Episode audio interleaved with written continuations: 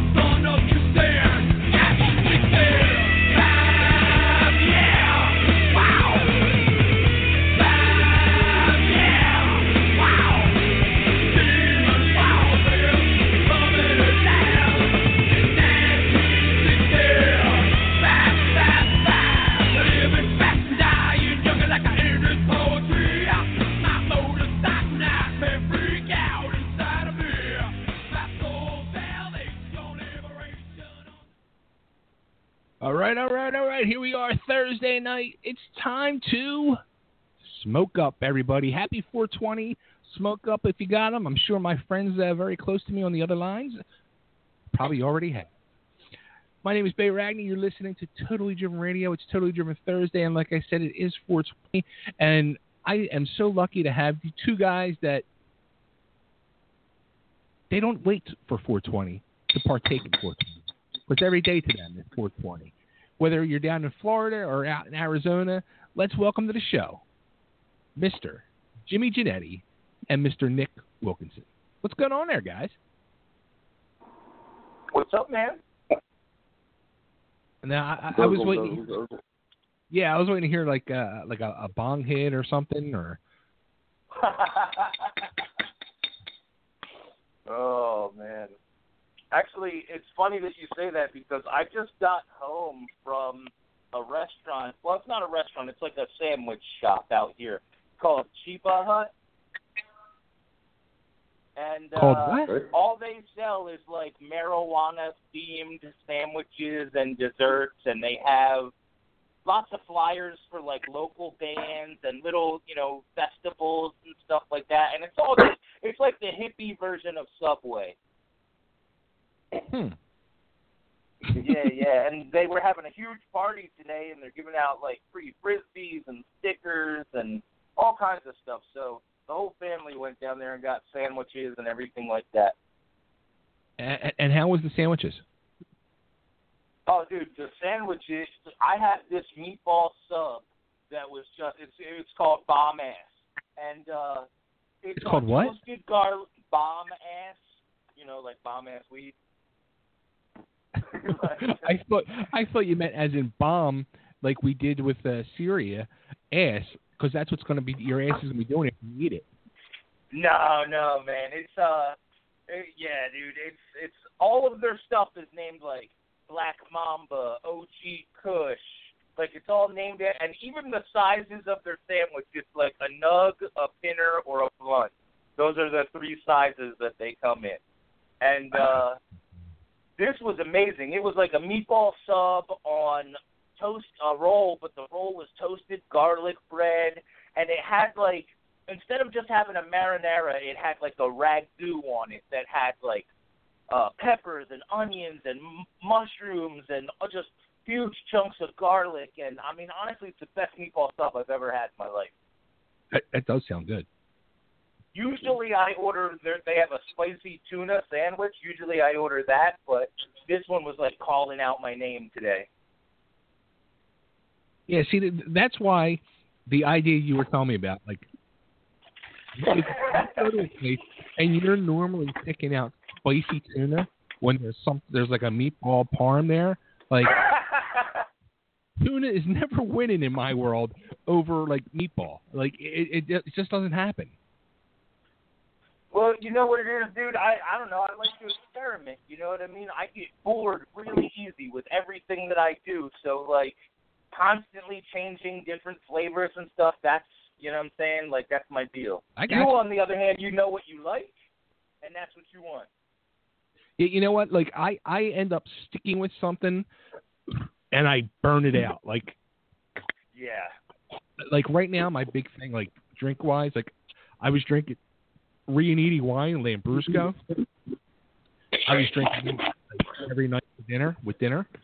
Um, but now, since I've had uh, the Henry's Hard grape soda, uh, I can't get enough of that.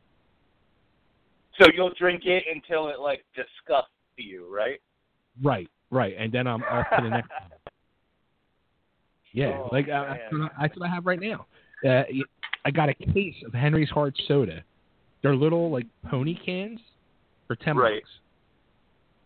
I mean, I got to Oh, drink wow. like, yeah, I got to drink like four or five that like equal a real drink. But I mean, they're really You know, good. it's funny. It's funny that you bring up drinking because just yesterday, for at least the time being, I've kind of swore off drinking anything other than beer. Um, because I've been going through these uh bottles of Captain Morgan Private Reserve, like, I mean, like they're going out of style. Now, Yeah, yeah. do you drinking it straight or you mixing it or? I I put ice in it. Does that count? oh, but that it's, is it's it's different than regular Captain Morgan because it's aged a little longer, so it has this deep, like caramel flavor to it. I like some caramel. Yeah, this month I've gone through like seven of those uh 750 milliliter jugs, and uh, I had to stop. I was like, this can't be good for my diabetes. Oh God, no, dude. Oh my Right. God, no. Yeah. you're you're just trying to whip it into shape. I, well, I, you know, I, when I was growing up, I was never like a, a drinker. You know what I mean? Like as a teenager, as a, a young adult, I wasn't exactly like going to the club or the bar and partying and stuff. So I didn't really experiment like that when I was a kid. You know, a cold Corona after work was about the extent of it for me. Dude, there's Yeah. some serious like jugs. They're they're like they're jugs. 750 milliliters. Yeah. See, Bay cured me of drinking pretty good. I didn't have to worry about that after that. Motherfucker. You, you know what's funny? I told that story the other night um, uh, at dinner to the girls, rant or Jeanette, I'm sorry, to the girls, and Yeah. I had that they were hysterical, and they, they were like tears running down their face and laughing. Really? I don't think I've Yeah. heard this story. Oh, it was terrible. I was smelling Jack Daniels for a month. Ugh, drink that shit again. Ugh. Uh, we'll- we'll have to tell the story when we got uh, time later Yeah. on. But put it this way: it invo- ends up involving Jack Daniels, a strip club, uh, a lady named Mom beating up Mr. Jannetty, and a mop.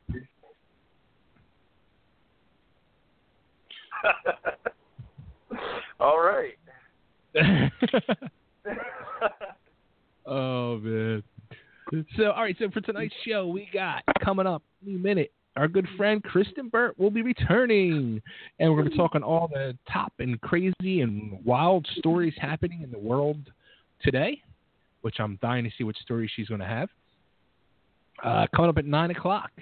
Uh, I'm sure you've heard of the band Doro, Miss Doro Pesch, uh, or Warlock from back in the day uh, or even if you're from the Philadelphia area, the band Deadly Blessing. Well, Mr. Nick Douglas, bass player, will be calling in at nine o'clock. Uh, he's got an amazing, and, and this is no BS, not blowing smoke up anybody's ass. This is true from the heart. He's got an amazing new album. It's called Regeneration. And you know what? As I just listened to this album, I said to myself, Nick would love this. You know what, Nick? It's Really? kind of like, dude, it's kind of like um, Krigara, but it, it's heavier. Like it's more rock, but it's got that cinematic sound to it. It really does. you know what I've been uh blasting all day is uh I I know I'm like a fucking broken record here, dude. But uh the other side, like all day. Now, uh, or uh, did you hear their new tune? Yeah, yeah, yeah. But that's like that's my jam, dude. Like honestly, it's probably my favorite song in the last like five years. That's awesome. I think it's like the perfect mix of Alice in Chains and like Silverchair. Right. Ooh, there's a cool band from the past. Yeah, yeah, man. I I, I was so I, I love it. Like my kid knows all the words, my wife knows all the words. uh, What the hell is that? Is that oh, that dude? You gotta get some light in there. believe it or not, I have one, two, I have four lights on right now. That's how dark it is in here because there's no windows. I love that Batmobile poster though. That is a uh it's like a distressed metal sign. Yeah, yeah, yeah. Very cool. Cool. So we're going to be talking to Nick at nine o'clock, and then later in the show we'll be talking a whole bunch of topics, and um, we're going to be doing a countdown. Our new thing in the show, we'll be counting down uh, uh, the top. Well, technically it should be the top three, but Nick couldn't limit it down to three, so we'll be going top top four duets. Now, do you have a fourth? I don't, but I'll. Um, it's it's like two weeks ago. I I instantly had um two, and, and then the third one hit me like the next morning. I was like, think about this at all. Oh wow. I really like. I, we can talk about this more when we do the segment, but I really put a lot of thought into like not necessarily my favorite ones, but ones that I really enjoyed. You know what I mean? So I wanted Right. to, uh and I wanted to try and make it diverse. But honestly, it could have easily been a top five or a top ten list. Oh, oh, uh, absolutely. Yeah.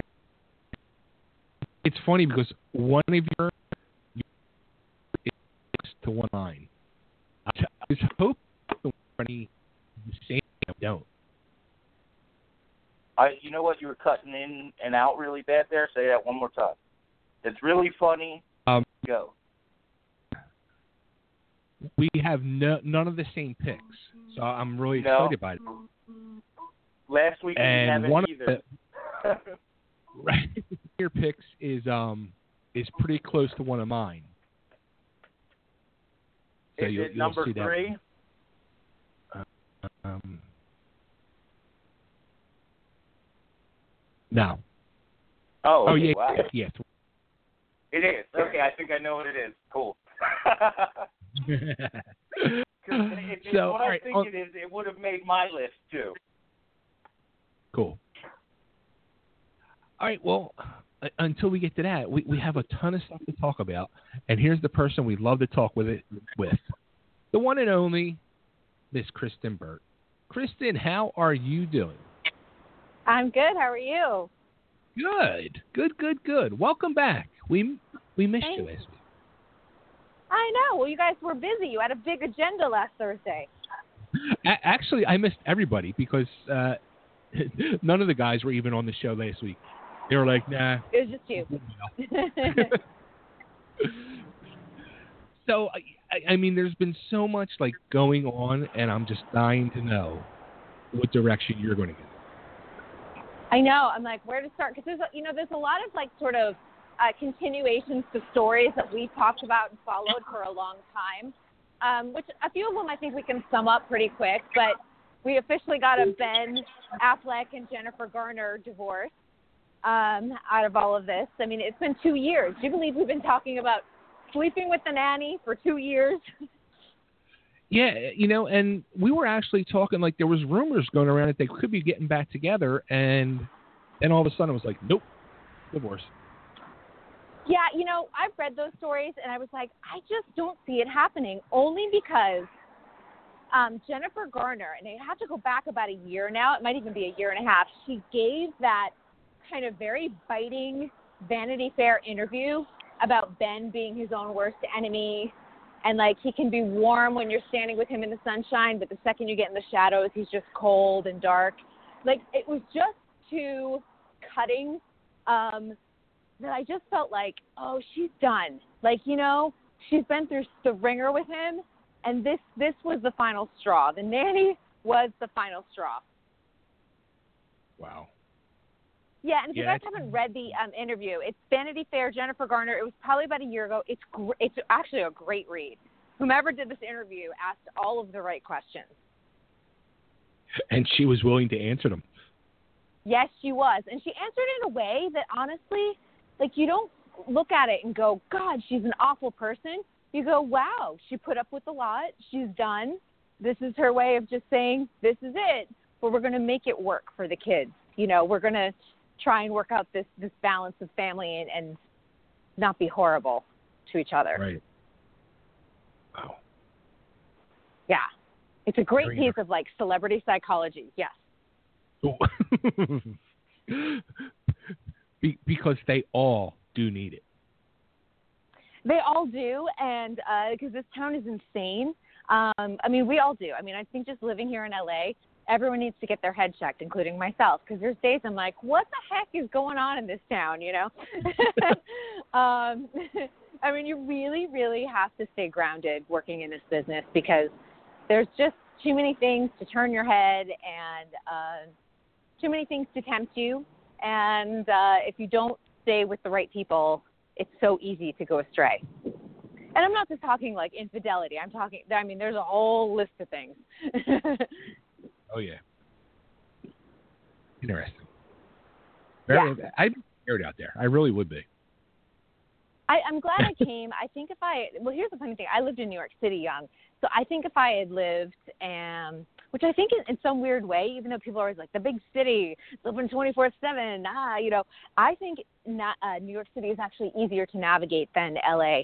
Um, there's, and I grew up in the Northeast, so you know, you guys know what it's like. People are grounded. People just have roots. They believe in family. They believe in education. Um, they care for one another. Like I knew if I was getting mugged, a New Yorker would come to my rescue. I know a hundred percent if I'm getting mugged here in LA, nobody will come to my rescue. It's just a different atmosphere. Wow. Yeah, That's amazing. That is really amazing. yeah. New Yorkers, like New Yorkers, but I should say everyone in the Northeast, they take care of each other. They really do. And I think, you know, when we had like the worst thing happen in 9/11, you saw the resiliency of New York. You saw everyone reaching out to each other, and people were like, "That's so wonderful." I'm like, but you know what? People actually do it on a daily basis in New York without a major tragedy.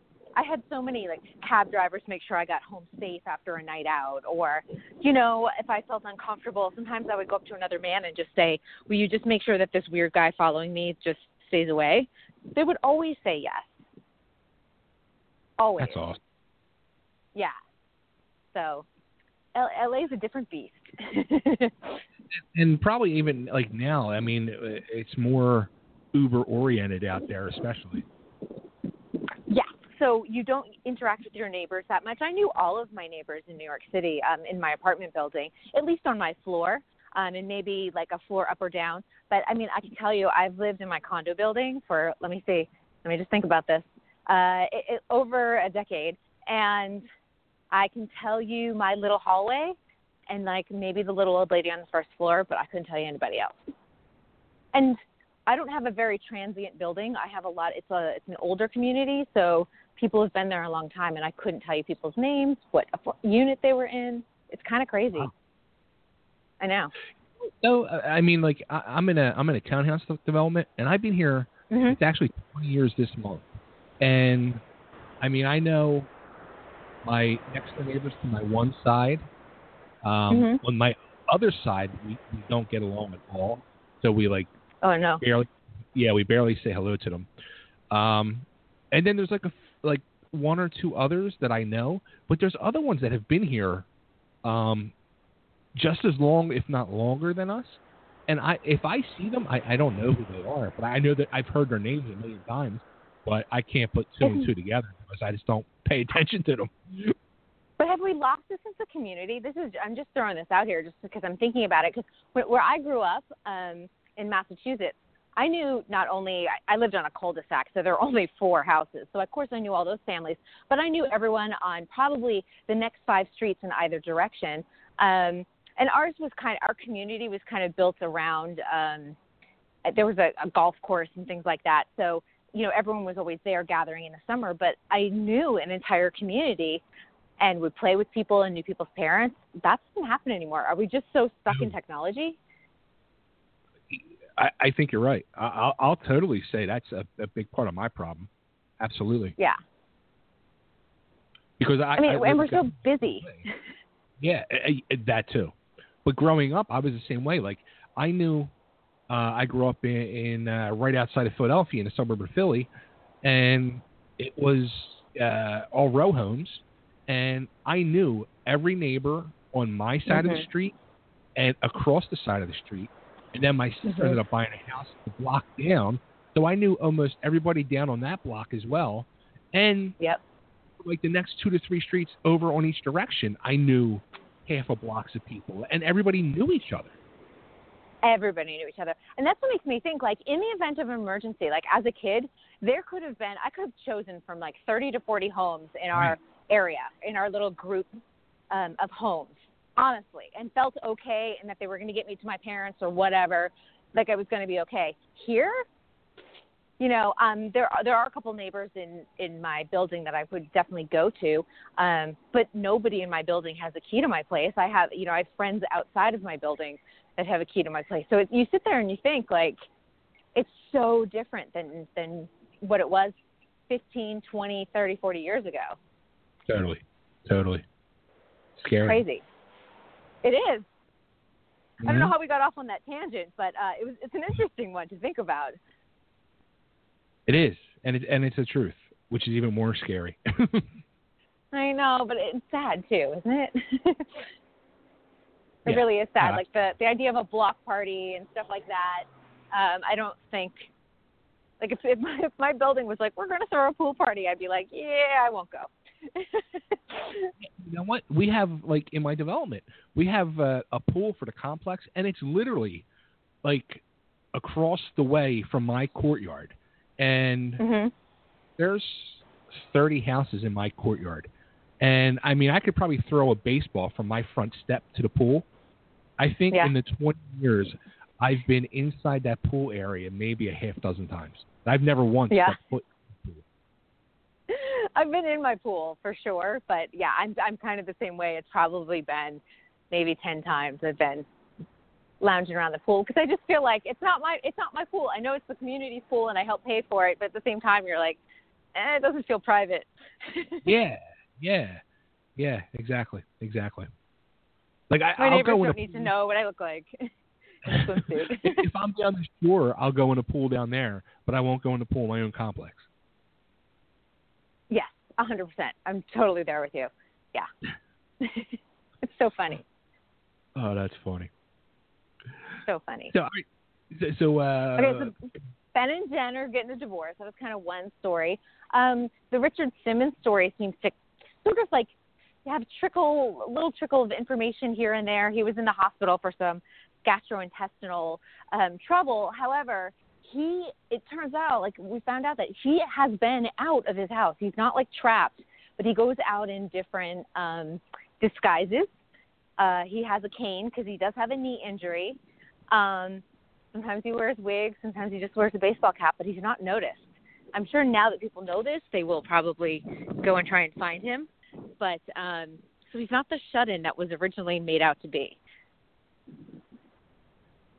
so it, it sounds like he just wanted alone time. He just got tired of it. I think so. And you know, I, I kind of understand this in that um, he was someone that was always giving, giving to others, helping them with their weight loss stories, listening to their burdens so that he took on their burden.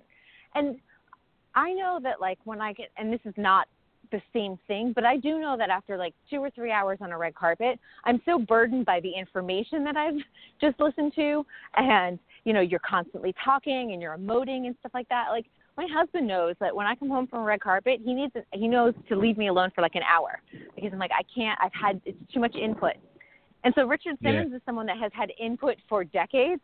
on people's weight loss stories, which are very emotional. As we all know, even gaining five pounds is emotional for for so many of us. So Sure. think about it when these people are 300 pounds overweight. You're taking on a lot, Yeah. and I think I mean, that's yeah. just going to be. I, I, I, yeah, so emotionally draining. Mhm. I think he just Yeah, got I- tired. I think he just was like, I'm done. I'm done. And it, I guess he just didn't have the heart to tell people. Like, maybe he. Yeah. I- yeah, that, that's what I think. I don't think he wanted the fanfare of people like, this is my goodbye tour, you know, this is my retirement. I don't think I don't think he had the capacity at that point to, to deal with it. Maybe now, you know, maybe he'll come out a little bit more on his own now that people know he's at least okay and that he's recovering from his knee injury and stuff like that. Maybe he'll do things on his own terms, but I mean, I'm glad just to know that he's not being like held in the house by a housekeeper. you know, that uh, you know he does get out and about a little bit. That's interesting. So the, the thing is now, I mean, he's out of the hospital and all that, right? Yes, yeah, he just like had a little bit of gastrointestinal troubles, and he's gonna be okay. Nothing too serious. So I, I wonder what uh, what will happen now with him. Will he remain that, um, you know, recluse? I Uh, I think we'll hear from him again. I really do. I think as long as he sort of stays healthy in terms of, um, you know, outside of the knee injury, but like his overall health, I think that we'll see him back at some point. He loves the Today Show. Maybe he'll turn up there at some point. He calls in a lot. He has called in to tell him that they're okay, that he's okay. I wish David Letterman was still on the air because the two of them, he would come on David Letterman's show. So I, I think he's going to pop up at some point. Or maybe do People Magazine. People Magazine is always super celeb friendly.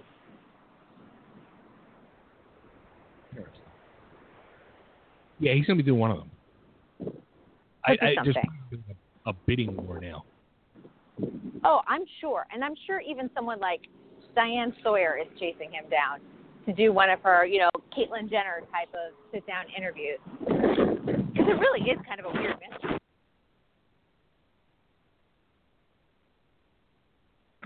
I mean, people just didn't understand. Yeah. Crazy.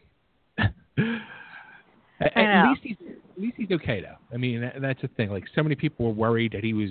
Uh, I mean, they were making it sound like he was like uh, handcuffed in the basement or something. Completely. I mean, I think that's what we all thought. And then, you know, a podcast. You know, that's what's weird. Like that podcast that that his former friend created, um, kind of really brought the whole story to a halt in many ways because his manager was like, "Just stop, stop. You know, invading his private space. He really just wants to be left alone. He's retired. He's okay. He's okay." The LAPD has done multiple wellness checks. I mean, they've been to the property and they're like, "He's fine." I mean, the LAPD, I don't think that they're going to let like Richard Simmons be like change in the basement. Right. He's Yeah, a national treasure. right. Like that should have been the thing. Like once the, I mean, the police went there and checked things out. It should have been like end of story. All right, he's okay. Like He's okay. And they didn't go there just once. Like that's the other thing. Like LAPD there was was there multiple times because they got so many calls about it. wow. Yeah. I mean, I'm sure the LAPD, if I was the LAPD, I'm like, look, this is my third visit. Can you please like let your friends know that, you know, send an email and just let them know that you've decided to, you know, retire from public life. so they stop calling. oh. So I, I- I'm I'm curious to know and dying to know. Are, are you going to touch on um, Aaron Hernandez?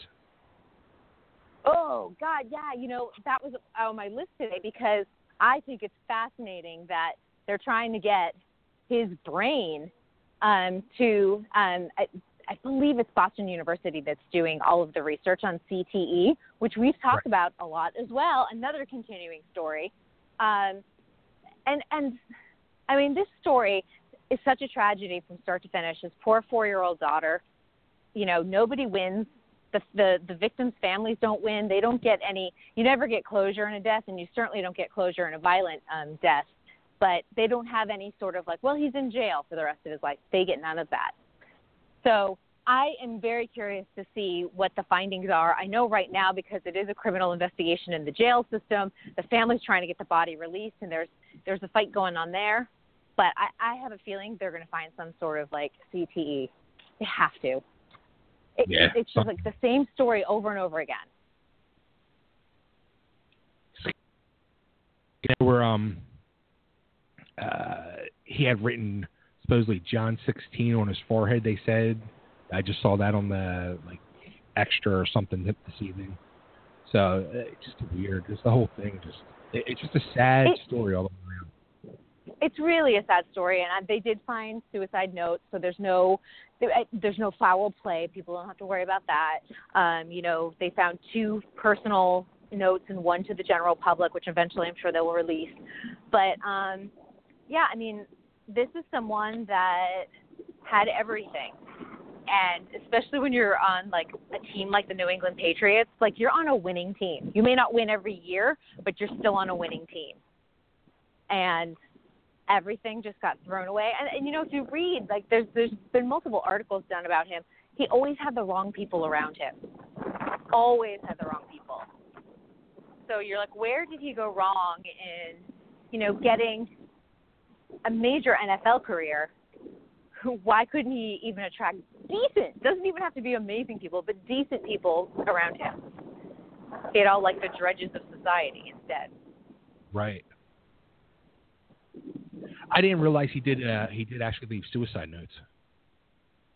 Yes, that is new information. I would say as of the last two hours. Um, so I think we'll be hearing more probably in the next few days and, and into next week about it. This story is not going to go away anytime soon, and I think, you know, so strange that even the outcome of, of the second trial, where he was guilty of two murders but not of one, and one had to, was related to the other. So it's really it was really a confusing um, outcome, and he was going to be able to probably have a major appeal um, based on the outcome of that second trial. So, you know, had he waited it out, he might have been a free man at a certain point. Right. But- It really is. Yeah, it, it, it's such a shame, and you know, I mean, my heart for his four-year-old daughter is just, I mean, that's where that's that's the the major tragedy. Yeah, like it, Yeah, when, I- but- I woke up the other morning, somebody like the, one of the first posts I saw on Facebook was Hernandez hung himself or killed himself. I'm like, Hernandez who? And then I saw like minutes later, I'm like, oh Yeah. shit, wow. I know, I know. You know, I had a an a text blast when I woke up, and I was like, "Holy cow!" I mean, you couldn't. I mean, that, there's going to be so many movie adaptations of this. You're going to see. You're going to see similar to the O.J. Simpson trial. Honestly, you know, where we saw sort of the um, the documentary done, and we'll also and we also saw the fictional adaptation based on true events that that won so many awards this year. I, I think we're going to see that, which Yeah. because it's such a compelling story. I hate to say it because it's terrible all the way through, but it is compelling. You want to Oh, read yeah. about it. You want to kind of understand more. Like, how could he just throw it all away? Yeah, I you know honestly I thought the same thing too. After I, I said to myself, I'm like, yep. When's the movie going to start? When are the books going to start? Oh, I, bet it's already happening this week. That's even sadder. No, it is. I mean, but that's there we go. We go right back to Hollywood and how awful it is. I'm sure that every single like Hollywood agent was like, "Who can we get to write this? How can we package this? Who are our hot screenwriters?" Oh, this is totally happening. There's probably people that have already been working on it um, based off of the first trial. This just adds more salacious details to a tragic tale. right. Uh, But on a positive note, imagine the millions of dollars we'll save not keeping his ass locked up for the next 40 years. that is true. hey, yeah, I, That is you know true. what? I totally agree with that. Jimmy Jannetty That always is- looking on the bright side. There you go. Saving us tax dollars. We, we should make that his. Somebody's got to. Uh, Yeah. From Monty Python. Always look on the bright side of life. That'll be Jannetty's theme song. There you go. I'll be like, well, he offed himself, so we saved millions of dollars. oh man. Uh, how about uh, as I'm scrolling through Facebook, how about that baby giraffe? April, I was like, my God, April, finally. like last Saturday, I woke up and like Twitter was like going, she's finally having the baby. She's fine. And I was like, I feel like April was pregnant for like four years. I know it was only 15 months, but it felt like a really long time. Yeah, that's kind of like um what everybody was like saying. I mean, it was going on for months. People were freaking out. Yeah, because I think they put the cameras on too early. I think they didn't really know whether she was 15 months pregnant two months ago or 15 months pregnant now. And it was just one of those that I was like, oh, come on. And one of our radio stations out here was giving like daily April, you know, labor updates. And then by the time she had it, they, you know, they're a Monday through Friday show. They were like, oh, of course she has it on a weekend. So I'm like, we wasted two months of airtime on April the giraffe. but the baby's cute. You know, I, I, I have not watched it because people were like screaming in horror about it. I didn't watch any of the close-ups. I just saw like the baby shoot out like a cannon, and I was like, wow. Obviously, she was in labor, and it was a lot more difficult than what I saw. I kind of saw like the fast-forward version, and I was like, that's fine. I'm good. Fast forward version. Ah, that's too funny. Yeah. How about the other uh, big story of the week? Um, the Facebook Live killer. God, that one's creepy, isn't it? Um, you know, and, and it it just brings about when you sit there and you you think about all of this stuff, um, how we use social media and how easy it is to do so many awful things on social media. That was definitely one of them, and of course. Um, I love that the the guy in the McDonald's drive-through was so aware of what was going on. Obviously, it was in what he he was in Erie, Pennsylvania. Was that where he was caught at that point? Yes. Um, yeah, I love that he held up his French fry order and so he could call the police and everything. I mean, that's that's really amazing work. Yeah, you know, when when this uh, started hitting the internet and all, um, it, it's scary because I, I, I, honest to God, I was thinking to myself a few weeks ago, like with the whole Facebook Live, I was like, I'm surprised nobody has done that yet. Like either killed somebody or killed themselves on this Facebook Live. And oh, they then when have it on happened, suicides. Oh. Suicides have happened already. Yeah, that's a Oh, that's yeah. common actually. Yeah. There's been a few shootings and a few suicides. I mean, yeah, you, Yeah. there's a, a more than a few out there. They just none of Yeah. them got as big as this one though. Okay. Wow. Yeah. It, it- Yeah, and Facebook's like we have to do better. I'm like, well, I don't. What do you do? Like, how do you stop someone from doing that? You don't. Yeah. Exactly. You're giving us all access. Actually, I think it was even this week. It may have been right before the Facebook Live guy. There was a, uh, I think he was like 13 or 14 years old. He was on Instagram showing off with the gun and accidentally shot himself in the chest. Oh. Yeah, I saw that on the news as well. Uh, his grandma Oh. comes in from the other room and it filmed the whole thing until they realized that his phone was still on. Oh boy. Yeah, I haven't watched it because I, I, why would you do that to yourself? But you know what I mean. I watched um, TMZ's edited version of of the one this past week with that poor 74 year old man, and God bless that man's family. I mean, he had 10 kids, and they're all like, "We forgive this man, we forgive him," and I'm like, "You guys have way. I, I would be, I would be Yeah. nowhere near forgiveness so soon. Nowhere. I don't know if I would ever forgive, honestly. Um, but um, you know, even the edited version was gruesome. I will say that. You know, it it was weird too because I don't know if it was the same morning or the morning after as I'm waking up on um and I'm looking on Facebook, there was um a Facebook live video of it, wasn't of the actual killing, but it was uh, a person got shot in the head, and his you know his body was laying there, and all these people were around, and somebody was Facebook live in it, and you know this somebody was like, "Help him! Help him! Help him!" And, and they're like, "Dead, gone." I mean, the, the blood was ungodly.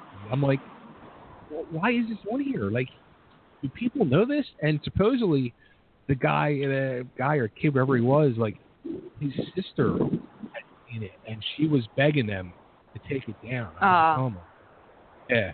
it's it's awful and you know I, ha- I have to say like it's really hard because we're all voyeurs now with like social media and everything and i know from my end and my perspective um you know oftentimes i get um photos like when the boston marathon bombing happened. They were feeding us like getty images and things like that. They were feeding us the uncensored Ooh. photos that, that now if you look on the internet most of them are censored. But um so you were seeing like your brain was trying to like go wait those are bones hanging out of like skin. You know and your brain's trying to process it. But you in order to protect yourself emotionally you do wind up compartmentalizing it um and if you compartmentalize it for too long it, you wind up with nightmares and things like that i had major nightmares after i did major coverage of the boston marathon bombing from the West Coast, but you know we were trying to get everything that we could out there, and and I, I'll tell you, those photos will haunt me forever, forever. But we're seeing that with every terrorist attack. Do you know what I mean? To the point that we're just like, you you in some weird way you do become used to it, and it's awful. You know, it's like honestly, and and I, I might feel like a, a dick for saying this, but anymore, um, you know, with like all these celebrity, it's like now I I'm like starting to just be so like just numb to it all. It's just like another one. Like uh, it's Mhm. it's just too much. I will tell you the the uh the you know we have a, we had a school shooting up here in Los Angeles in the Los Angeles area um a couple weeks ago now and it was right around the time that the Newtown documentary it was the same week like they were within 2 days apart the Newtown documentary was released on PBS um it had been in theaters last year and National Geographic had it now PBS has it and I will tell you I I covered that um the documentary and I covered some of the, the parents uh, and interviewed them and one of the emergency room doctors. And I will never, ever get over that article I wrote. It took me forever to get through. and I, I don't know how those parents, like, I am so impressed with how they've come to find perp- a new purpose in life after losing a child um, in the Newtown Sandy Hook shooting. And, and to have people in the United States tell them it's a false flag. It didn't really happen. Your child didn't exist. They didn't really die. Uh, they get those messages daily from people, all those conspiracy theorists. I don't. I hate those conspiracy theorists people so much. I, Oh my God. I'm trying so hard to keep it in right now, but I hate them so much. You, I understand. I understand. Can you imagine losing a child and then having these people like send you letters, tell you on Facebook? Like, it's insane. I'm like, who are these people? Like, how do they look themselves in the mirror and be like, this is okay? It's not okay. And the crazy thing is, like, do you know the amount of coordination it would take to cover something like that up? You know what I mean? Like, you've been to huge events, you, you know, so you you've seen what like big scale coordination looks like. For nobody to have proof or you know that it's all just sort of conspiracy, to me, it's absolutely ridiculous. Yeah, they do it with the Boston Marathon. In fact, I'm friends with Adrianne Haslet, who was um, one of the survivors. She lost her left leg um, from the um, just below the knee down, and I did a major press package with her last year. And I can't tell you the comments I had to remove on YouTube because they were atrocious. They were awful. And I was like, here's this woman who had her whole life altered just as a, you know, a a part- no, just as a viewer. She wasn't, you know, participating in the marathon. She was watching and cheering everyone on. Um, her whole life is altered.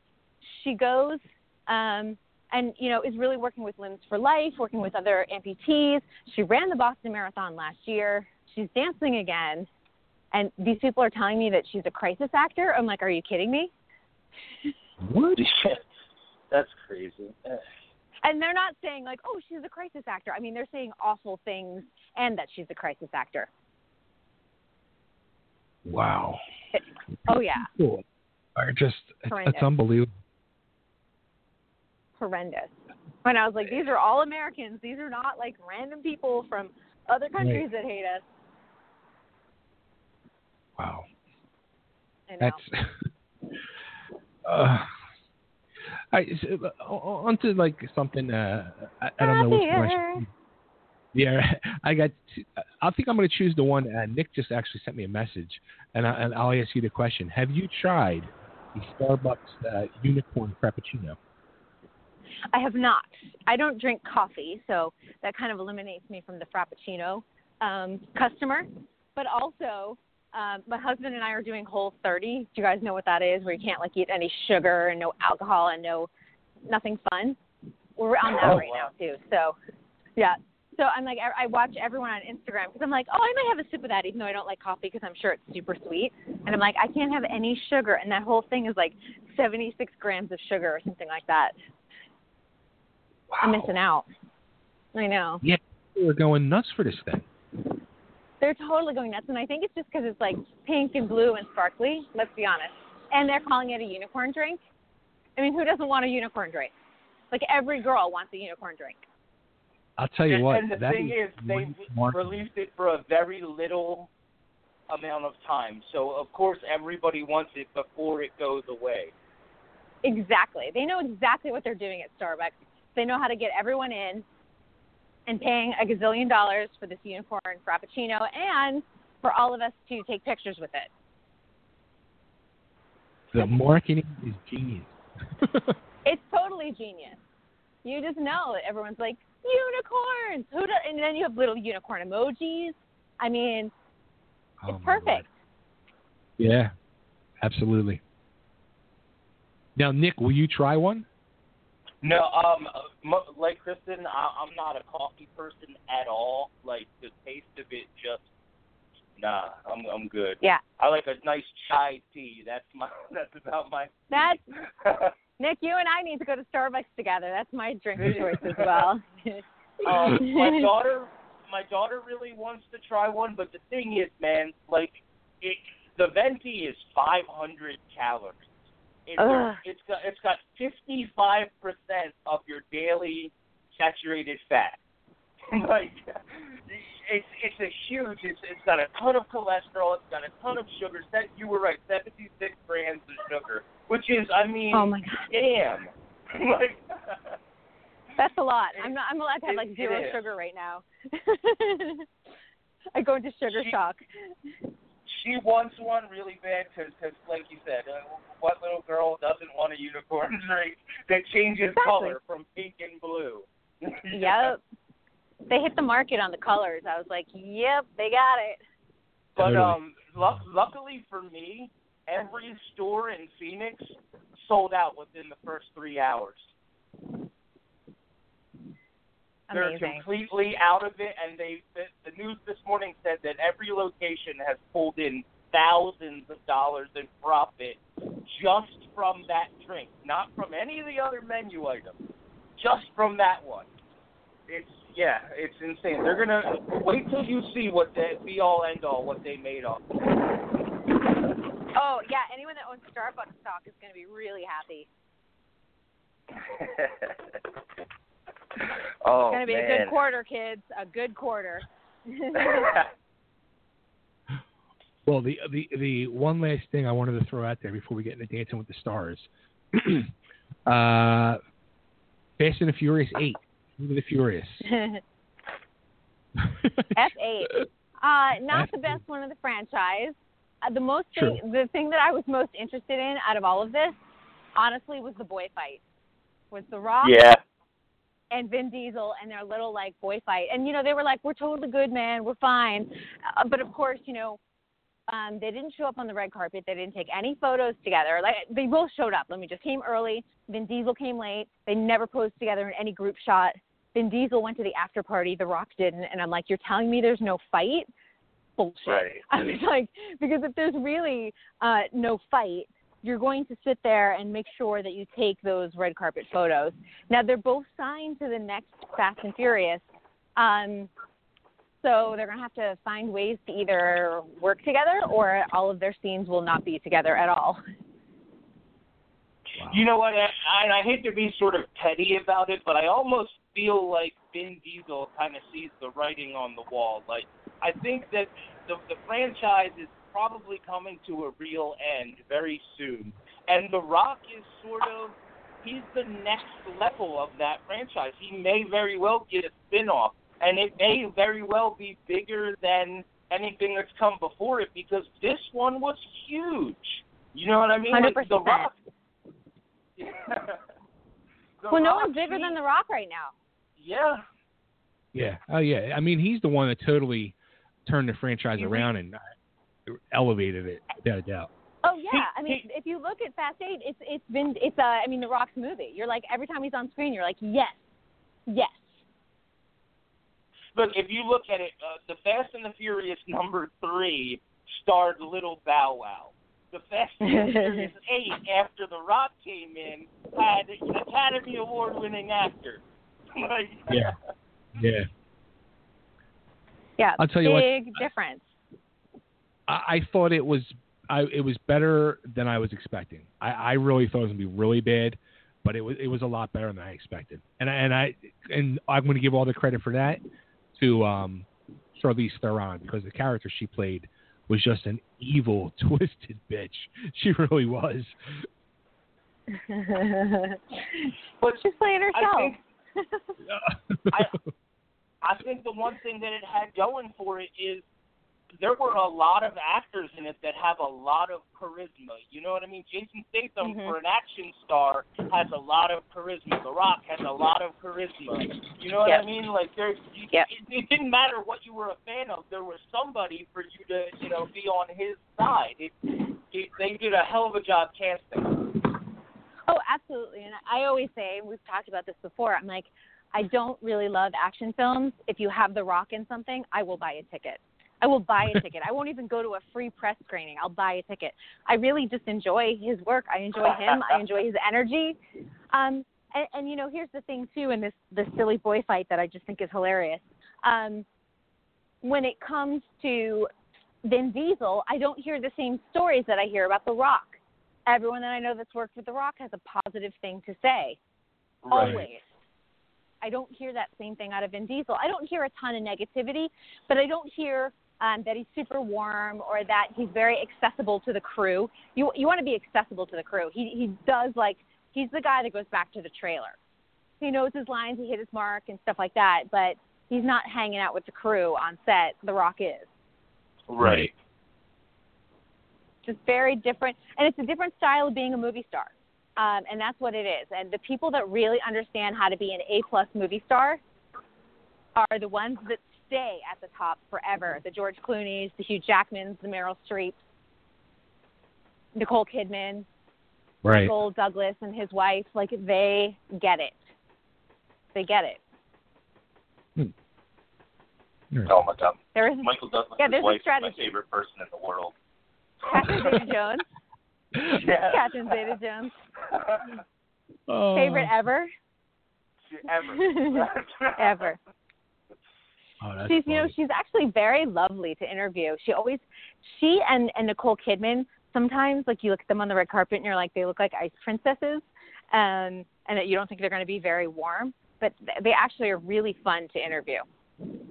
You, you know, you're right about that. When when you see them on the red carpet, they almost there's a couple stars out there that give you that sort of old Hollywood glow. Does that make sense if I say it that way? mhm And and you're Mhm. right. The the two of them definitely are are among them.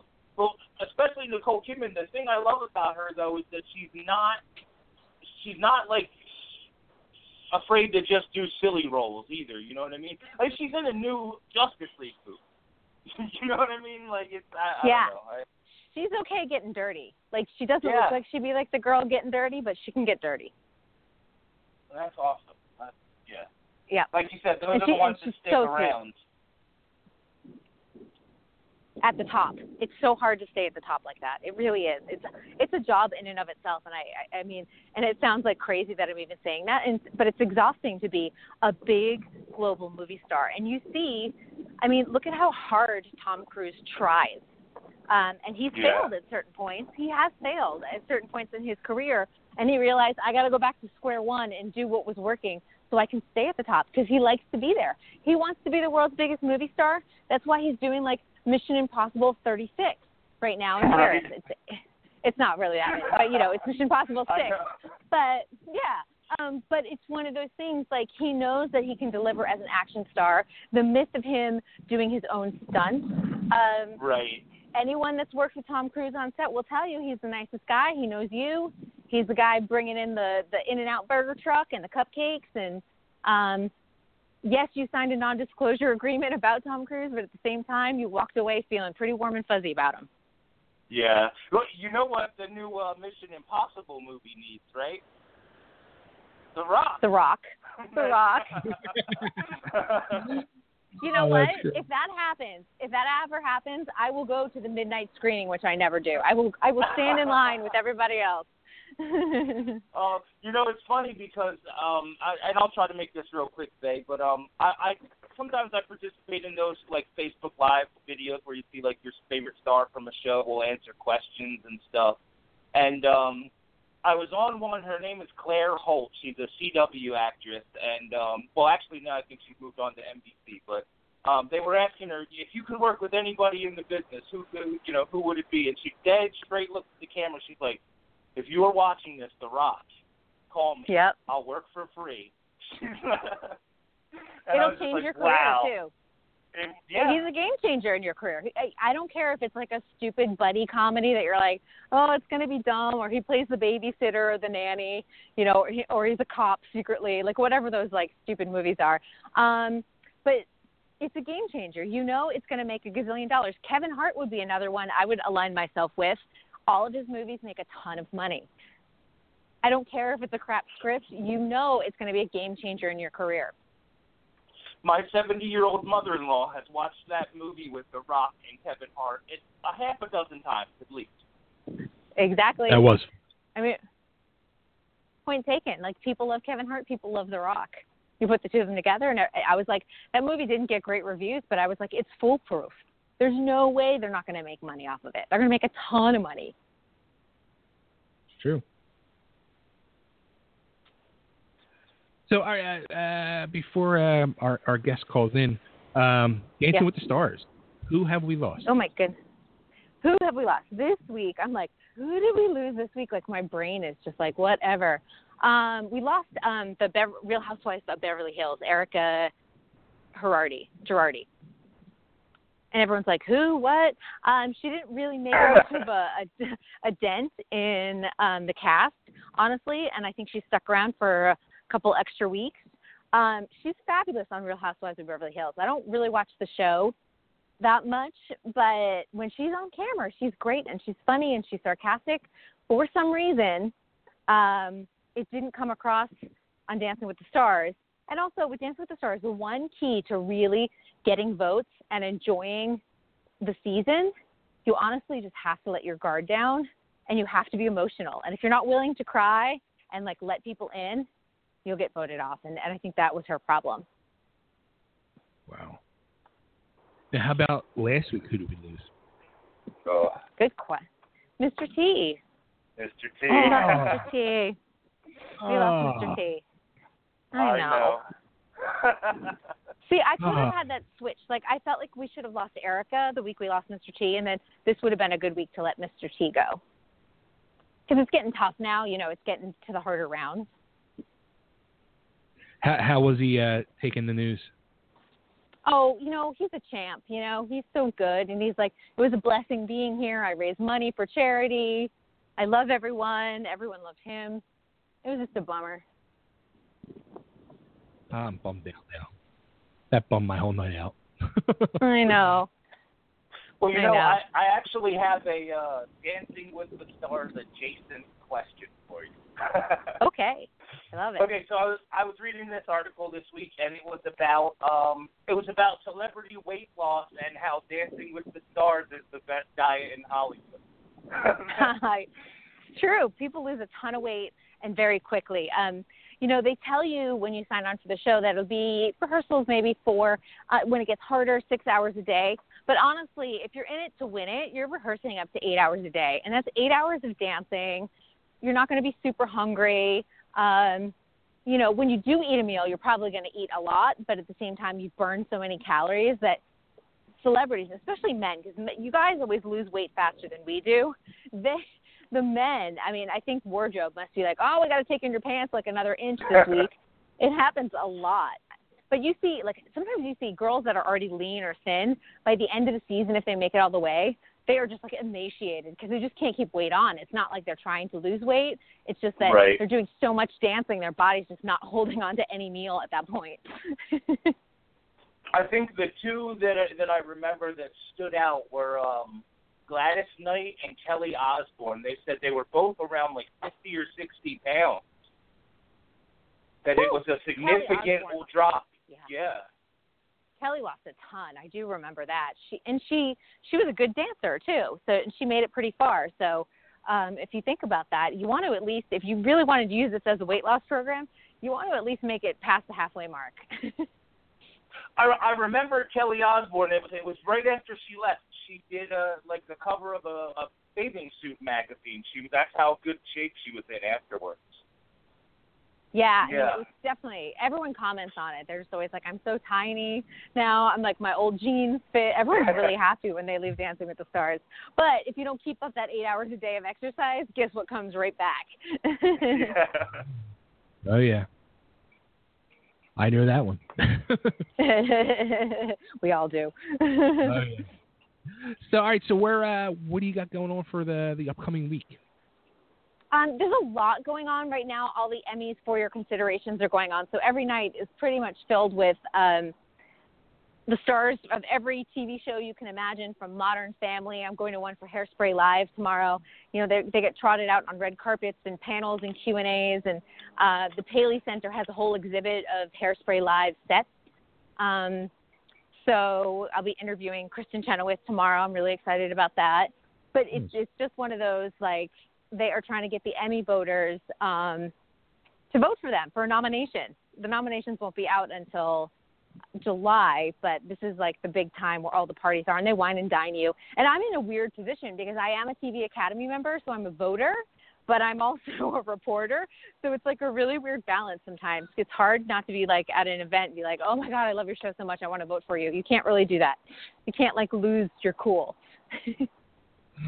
let, let me ask you. We're talking about awards and stuff uh, and TV here. Did, did you happen to see the uh, the the, underground episode, the one-hour monologue? I haven't seen it yet. Um, they are sending a screener, so I cannot wait to see it. Oh my! Uh, Aisha Hinds as Harriet Tubman does a one-hour monologue, and it's one of the best hours of TV I've ever seen in my whole life. Yeah, I heard it was incredible. That this is the other like great perk of um, being a TV Academy member. DVDs show up in your door on a daily basis. So it's like Yo, UPS, FedEx. I know. He's like, what? To watch all this? Let's go. I, you know, I, I'm going to uh, also too. Uh, um, I've been looking into still cutting the cord, and I think I found a way to do it. And I'm going to be starting the test pattern probably over the Oh. weekend. Are you going I to do should- Sling TV or YouTube TV or what are you doing? Both. I think I'm going to do both. Ooh. Okay. Yeah, I, I didn't know nothing about the whole YouTube TV till the other day. Somebody told me about it, and and then I went to Nick. I said, "Yeah, what do you know about this?" And he's like, uh, "I think you need good internet, good streaming." And he thought I meant about Yep. making video. no, and YouTube TV, it's the latest thing. I mean, I've got to tell you, the cable companies must be just like, I can't imagine what their corporate meetings are like. we lost they're- another 250,000 subscribers this month. I, I'll tell you what, though, a- as a guy who is not thinking at all about cutting the cord, if cable would just switch to channels on demand, where you could pick you, the tier and the service and the specific Yeah. channels you want, I would never leave. It's the Yeah. fact that I have 85 channels that I've never watched. You know what I mean? Yeah. That's the problem. I needed I, I need some a la carte services, honestly, which we've been able to do. Um, for us, it's been really good, especially like more and more. Like CW is now completely available for free as an app on Roku and Apple TV. Like everyone's starting to come around and realize. And, and I'm look at I'm honest. I'm like I have no problem. If you want me to watch eight commercials during the show, I'll do it. I can't promise you I'm sitting on the couch, but I'll let them run. You know. Yeah. Right. Right. I'll probably be doing the dishes at that moment, but um, and I'll come back. But I understand that that's the price to pay for my free CW shows. I'm good with that. Right. Well, now she's got me wondering which shows on the CW she watches. That's my bread Oh, butter. cr- Crazy Ex Girlfriends. I love Crazy Oh, Ex Girlfriends. That That's was like my alright. absolute I'll- favorite. I'm a, the, the more angsty they are, the more I'm watching. You know, we we just binge watch on Netflix, which was a CW show. We just binge watch Gossip Girl. My poor husband, because I'm like, my entire Netflix stream says teen TV, and I'm like, I know I'm not a teen, but I love teen TV. And he's like, Oh God, what are you binge watching now? And I'll be like, Gilmore Girls, Gossip Girl. We just watched The Bee in Apartment 23. I mean, I'm killing him right now. Oh man, is, Oh, is, the, is the OC on your list? Uh, it is on my list. I have One Tree Hill on my list. There's a few that I Oh. still need to go through. Nick's well, the like over OC there. is only three seasons, so that that's a good one because it's only three seasons. One Tree Hill is like ten. That's a commitment. Yeah, it's So like I've nine. I that. saw it. I've sat through that seven times now. So Oh no. Yeah, my husband's like, I'm so glad I got married. Oh boy. All right. Well, you know what? Uh, when we catch up next week, I hope to have an update on that whole situation for everybody. So.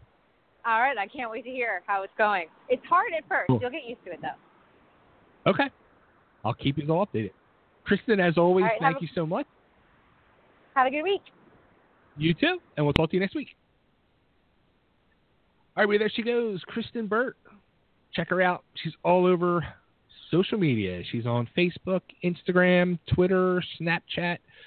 Just look up Kristyn Burtt, K R R S T Y N B U R T T. That's K R I S T Y N B U R T T.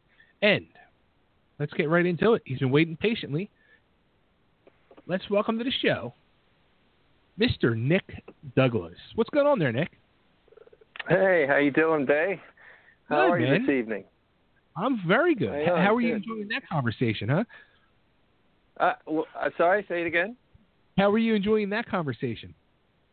I I caught like the last few minutes of it, and uh, was trying to sort of um, assemble what was being talked about because I didn't hear it from the beginning. But uh, yeah, it, was, uh, it seemed pretty interesting. Yeah, I actually I have to be honest with you. I didn't know if I was on hold or if I was put on some sort of infinite uh, listening uh, section. So I, I hung up and called back. I, I didn't know exactly what to do, so excuse me for that. But uh, we made it. I'm here. Suddenly I hear my name, and oh, I guess this is it. So here we are. It's your time. Your time to shine is now. Cool. So, so you're actually a, a Philly boy.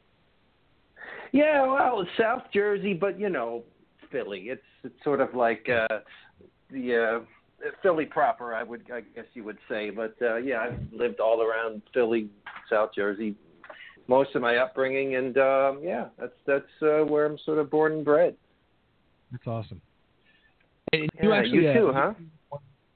Yeah, I mean, I'm originally from uh, from Upper Darby, right by the Tower Mhm. Theater. I grew up, and now I'm living out cool. uh, still in Delco, still in Delaware County, uh, over by I'm close to like the Delaware PA borderline. So yeah, still Oh, out here. on. Cool. Nice. Yeah. So you used to play uh, in Deadly Blessing. Yeah, yeah, back in the '80s. Yeah, Deadly Blessing. Yeah, from South Jersey with uh, Tony, Tom, Wayne, and Ski. Yeah. That's crazy. I, I always remember seeing the seeing the flyers everywhere as a teenager for Deadly Blessing.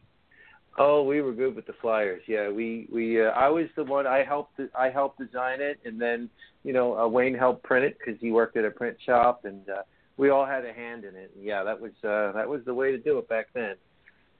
Pass out those Yeah. flyers anywhere and everywhere. Yeah, it, it it's funny now because things would be so much easier now to design the flyers, and uh, it, like back in the day, I, I'm thinking to myself like it had to be so much harder back then. It seems like it. At the time, it didn't seem hard because it was all we had, and it was kind of fun. You had to get like, uh, you know, a vinyl lettering if you wanted to, and you know, and- or had good handwriting or whatever it was. You'd be more creative because you know it wasn't done. It was done. It was done physically. It wasn't done in a computer. Um, with you know, so uh, yeah, we uh, we had to use our imagination, and uh, yeah, I, I enjoyed it. I like that kind of work. So, um, yeah. I had a good time with it, and I still do it from time to time. Actually, I designed uh, I designed my album cover and stuff, so I still Oh, kind of dabble in that kind of thing. Yeah, well, I didn't make the painting. I had a a, um, a guy from the Netherlands, an artist from the Netherlands, did that. But as far as the layout and arrangement, I pretty much put it together. And Oh, uh, yeah, it's fun. That's awesome. Now, actually, last night I was talking to uh, I talked to uh, John Corabi, and um, Mhm. Another Philly boy, and I was saying to him how um, if him and Doug Aldrich knew each other back from their Philly days before they ended up getting out to L.A. and now all these years later they're playing together. So was Right. it kind of thing with you and, and Johnny before you guys hooked up with Doro? Did you guys know each other back in the Philly scene at all, or? Actually, a funny thing, I never met John until he came and auditioned for Doro, and we're both from the same general area, and it just just turned out to be that uh, like we've been in the same room, we've been in the same clubs, but we never actually met face to face until the day he came into the audition room. So uh, oh wow. yeah, yeah, it was kind of we knew of each other, but we never actually got to meet until then, and uh, we've pretty much been inseparable since. Twenty, uh, what is that now? Twenty-seven, twenty-six years, twenty-five years. I don't know exactly. how Wow. That see like, stuff like that. like, I mean, even like with the with the Corabi Aldrich thing. I mean, that's truly like, fate, you know. I mean, here you got Yeah. two uh, Philly boys, uh, especially in your case, hooking up with uh, a band based out of Germany, and, and you're playing Yeah. together. So that's wild. Yeah, I have a little funny, quick story uh, that sort of goes along that line. Is, uh, we played a, a festival in Sweden called Skogsröjet. I don't know if you can pronounce it. Skogsröjet Festival. And at this festival, there must have been about 12 or 15 Philly players there. It was the Dead Daisies with Corabi and um, and Doug Aldrich. The Hooters played, and we Oh, wow. played. You know, Johnny and I with Doro. So we just had this big Philly photo at one time. And, Oh, that's uh, awesome. It was kind of neat. Yeah. It's a, it's amazing how uh, like uh, all these Philly guys from the scene who have uh, you know made it through and still uh, going at it and you know got that they got that musical career going all these years later. Yeah, it's uh, you know it's fortunate that that we still can, you know, and it's uh, not so easy to keep going, but uh, you work at it and you work at it, and opportunities arise, and we're just here we are, still at it. So it's a great thing. I hope it can just keep on going as long as it can. right on. Yeah. Now, what was your uh, back in the day? What was your favorite club in Philly? Uh, I like the Empire a lot. I thought it. I thought it had a great sound in there. Every time you go see a band, it always just sounded really good. Every you know, everywhere had its quality, but I just remember really, you know, looking forward to going to shows there. Uh, that was in Northeast Philadelphia. And, uh, Yep. yeah, I see. Yeah, you remember that, right? Remember that one? I, yeah, I was there for the uh, all ages Sunday shows, those classic shows. Right. Oh yeah, I was probably a little, a little too young for any other night, so I think I was. It was. I think I was there most of the time. Yeah, most Sundays. That's right. awesome. Ah, there'd be such long lines outside of that club. Going, Yeah. I remember waiting long lines. Yeah. I wish it was still like Hmm. that today. Yeah, yeah. You know, times change. Now, being the fact that you, um, you know, you're over in Europe mostly playing, uh, Mhm. and, and I ask this question a lot to people, and I'm I'm searching for the eternal answer, and maybe you can help Wow. shed some. light. What do you think is the true reason why the the, the hard rock and metal is so much more accepted and supported in Hmm. Europe than here in the states? Yeah, from my view, what I've seen and I've observed, I get this impression. It, see, first let me preface by saying it's really hard to generalize any one area because you've got a little bit of everything everywhere. But Okay.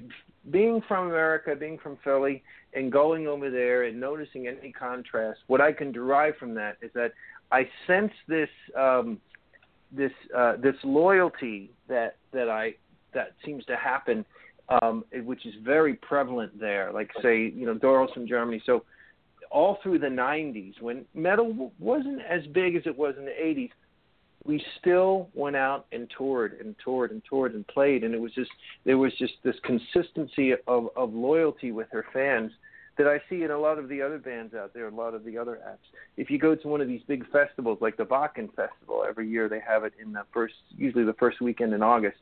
You just see, just you know, it's I don't know, seventy-five, eighty-five thousand people, and they're just it's very consistent. It's a very consistent crowd. It doesn't matter what you know who it is. There's fans for everyone, and if they like you, they'll stick with you. I just I, I get that. I sense that, and I see that firsthand. And uh, I, I don't know why it is like that, but um, yeah, they they just seem to, to to hang on to you, and you just you're good to them, and they're good to you. You know, and that's just been a real blessing for us to. uh to have to have the consistency and for Doro to have the the 30 plus years uh, career she's had and and you know Right. we're all we all benefit from that and she's she's a, just a a kind-hearted soul and people love her and she loves her fans and it's just it's great it's a great exchange it's great to go anywhere where we go and just feel very welcomed because of you know because she's just so she's so loved and it's just it's Yeah. great to see it's a great thing to witness yeah That's awesome. I, you know, and that like that word that you said, loyalty. I, that's the one. Yeah. I mean, that's that's it. Like, there's not as much loyalty here in the states with music as there used to be. Like in the '80s, you had that, but yeah, it was like after like the whole grunge thing happened, it, it like the loyalty to the fanship died. Mm. Yeah, I mean, yeah, I can observe that. I can also see that a little bit in Europe too, as well. But like I said, it's very hard to to make a common um, statement about any particular place because it's it's it's varied everywhere you go. But that's that's definitely a noticeable thing about Europe. And I think I think there's a there's a lot there's so much to offer musically here in the states as, as well as Europe. But it's and things come at us so quickly that um, you know we're we're constantly our eyes and our our ears are being caught by so many different things. So you know it, it it's just such a such a huge variety here that um, True. that just that you can't help but to just um, get in and just have your eye caught by this and that, you know, and just and just sort of follow this. It's it's like going on YouTube and you watch one video of some band you like, and then you see in the uh, in the column, you know, oh, oh, let me check that video out, and it just sort of keeps going and branching off into to other things. It's just uh, I don't know. I guess it's something like that. Right. Yeah. Now, did I see you also do voice acting too? Uh, yeah, I started uh, a couple of years ago. I, I, I narrated an audiobook.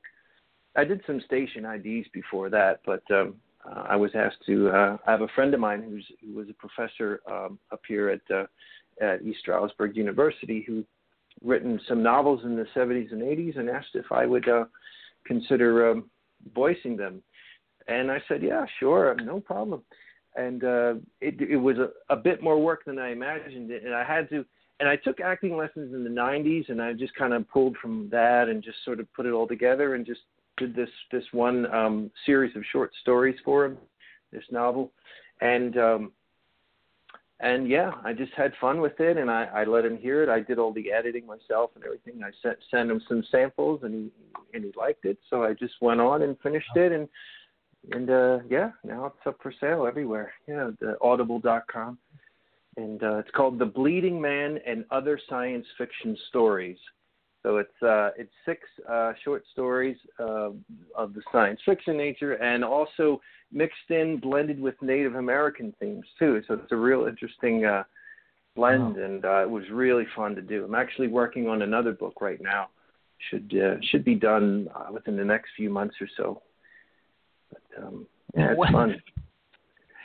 Like it, it, would be sounds like it would be cool. Like if you're reading something that would interest you, but what if happened you get stuck reading a book like you just have no interest in?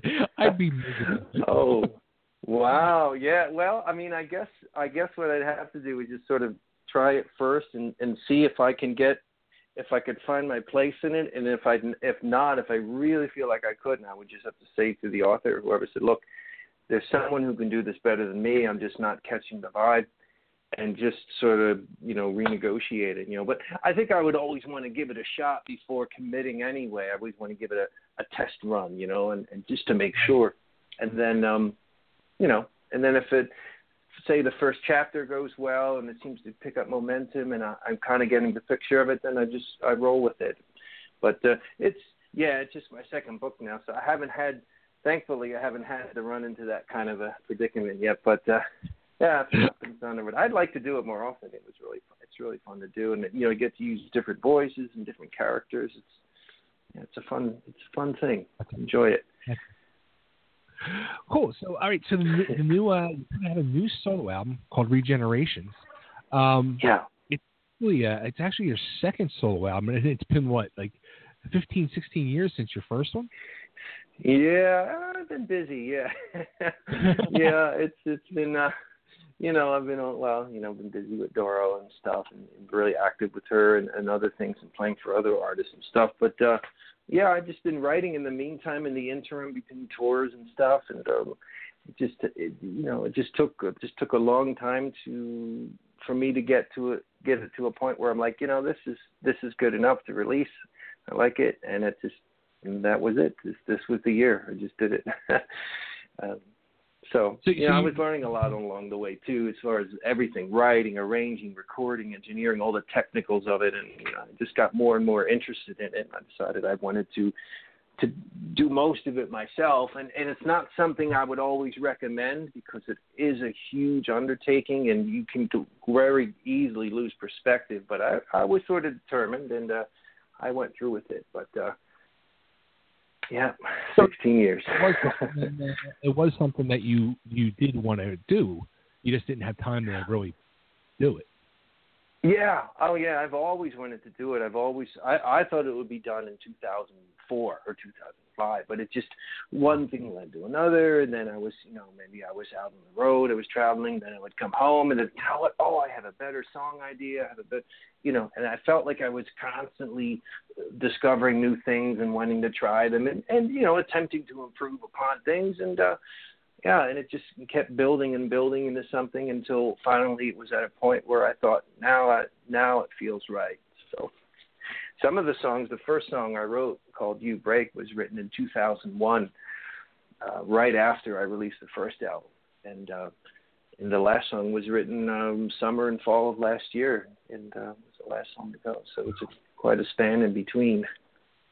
I'll tell you what, it, it's funny you said you break because I had that one written down. Like when I listened to the album earlier, that was the one that really jumped out at me. Oh, cool. Yeah. Oh, thanks. Now, and like it's it's uh it's not. I mean, if you're like a, a Doro fan, it's not like a, it's not a metal album at all. No, no, it's not. It's just just the way it came out, you know. I'm influenced by so many different things and just I just love music in general. I like great lyrics. I grew up on like Pink Floyd and a lot of British rock from the 70s. And uh so I'm sure that there's a lot of uh a lot of influence there in it. But uh yeah, it just it just came out the way it came out. I didn't want I didn't want to force it into any genre because I th- I thought it would feel forced or maybe insincere. I just let Right. it just sort of pour out naturally, and uh, yeah, and that's the way it came out. You know, it's funny because um, I, I was saying to my co-host uh, Nick before we uh, before we went live when I was telling him about the album.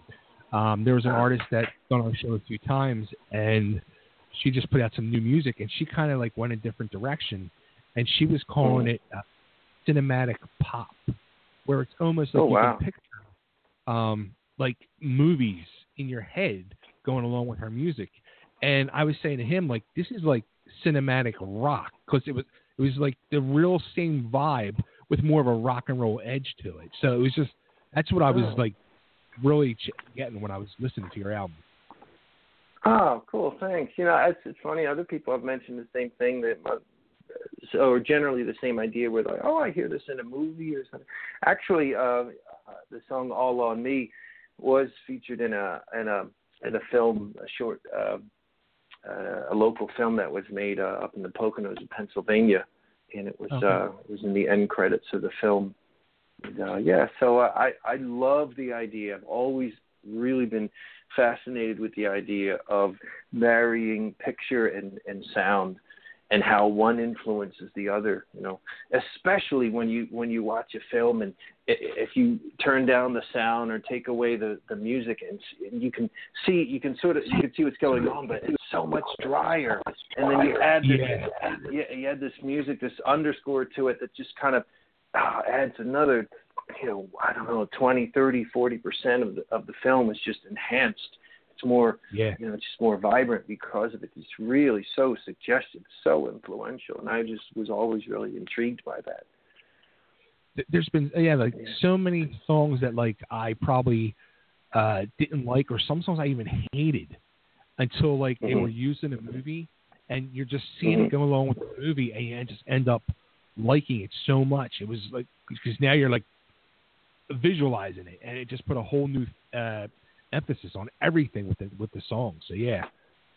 Right. Yeah. It's as it's as if one helped the other. You know, there's just there's this there's that marriage there that just whoever when they they made the film decided that this music would work for this scene and just and you get it and you watch it and just and it just clicks with you. I think I think that's amazing how people can do that. That's that's that's a real skill in itself.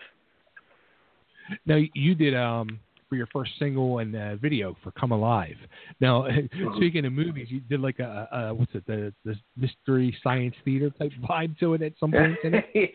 you know, it does look like that. I didn't even think of that before. Yeah, it kind of does look like that. Yeah, yeah. I got a group of my friends together, and we had a and we had access to uh, the Sherman Theater in Stroudsburg, Okay. Pennsylvania. It's an excellent venue to see shows, and uh, we fashioned it sort of into being a cinema. And um, yeah, we sort of sort of played it off like a, a group of friends got together to watch a movie, and um, it does have that angle. It's funny to say that. Yeah, that's cool. No, what what Yeah, uh, what's was that about? I'm sorry. Say it again. What's that song about? "Come Alive." Um, it, it's uh, it was first. The first uh, bits of ideas came when I saw a lecture last summer. Um, a woman who was in um, on a Greek island, uh, helping volunteering to let refugees come in uh, from I think from Turkey or I'm actually not sure where, but you know she was there firsthand helping you know boatloads of people come into the country and, and trying to help them and get them medical care and, and feeding them. And just she's just telling the story of what she's seen and what she's experienced for the weeks that she's been a volunteer. It was so moving and so uh, amazing to hear like wow just to hear it firsthand from someone who's been there. And then you know this was sort of swimming around in me for a, a couple of weeks and then some lyrics kind of came about after that. And and I started writing some verses sort of pertaining to the idea but as time went on I wanted to broaden it a little bit and and sort of suggest that um you know you can do it if you really want it bad enough. If there's something you want out of life uh and you're determined enough you can make it happen. And you know even if it looks absolutely impossible you know don't give up. It really comes down to three words don't give up. And um so i just wanted to sort of broaden the idea to for anyone to catch you know if anyone just feels like they need a little uh pep talk or lift or something i'm hoping that that that that could that could be the little thing that does it you know. So uh come alive is basically just just hey you know saying wake up stand up. You failed get back up and try again. You fail you get back up and try again. Don't give up. It's just basically about that That's awesome. yeah And the tune itself is just awesome. Like when I when I heard it, Oh, that was first I heard. I was like, I, I was like, oh, this was not what I was expecting at all. I was like, oh, this is freaking awesome. Oh, thanks, man. Thank you. Yeah, that was. Uh, it's funny because I had I had another song in in the in place of the first song, the title track for the album. It was ready to go, and then I ended up giving away the song to someone else, and um and I had to write something else. And I was talking with the label about it. It's like, wow, they wanted to have it delivered at the end of the year. So it was the first time in my life where I had to I had a time limit on uh you know I had the last 15 years to sort of you know take my take my time with these songs but this one had to be done very quickly and I just said yeah I just said uh, I said yes and I asked questions later. I just went for it. And uh and and it just you know worked out. I was just remember sitting in a hotel uh, we were in Italy at the time with Doro, and uh, the lyrics, like I said, I, I saw that lecture, and the, it first came the lyrics, and then some musical ideas, some chords, and then just I sat there with my laptop and started assembling an arrangement for it, and uh, yeah, a couple of months later, uh, thankfully I, I had something, and I was I was I decided to put it on the on the album for track one, and there we have it. so. Nice. Yeah, it's Now, a will you be challenge doing, I like- was up for. Hmm. Will you be putting a band together and doing any shows with this to play these tunes? Yeah, I'm just talking talking with some guys now about about doing that. Well, in, in Europe, uh, I may use the guys in the Doro band. Uh, we might have something uh, for the summer. We're we're talking about where we can do it and and when we can do it, and sort of work it around outside of the Doro schedule. And uh, maybe here in the U.S., I've also uh, talking to some local guys that uh, that might be able to you know, to uh, to be there for a couple of shows. We're talking about in July, maybe.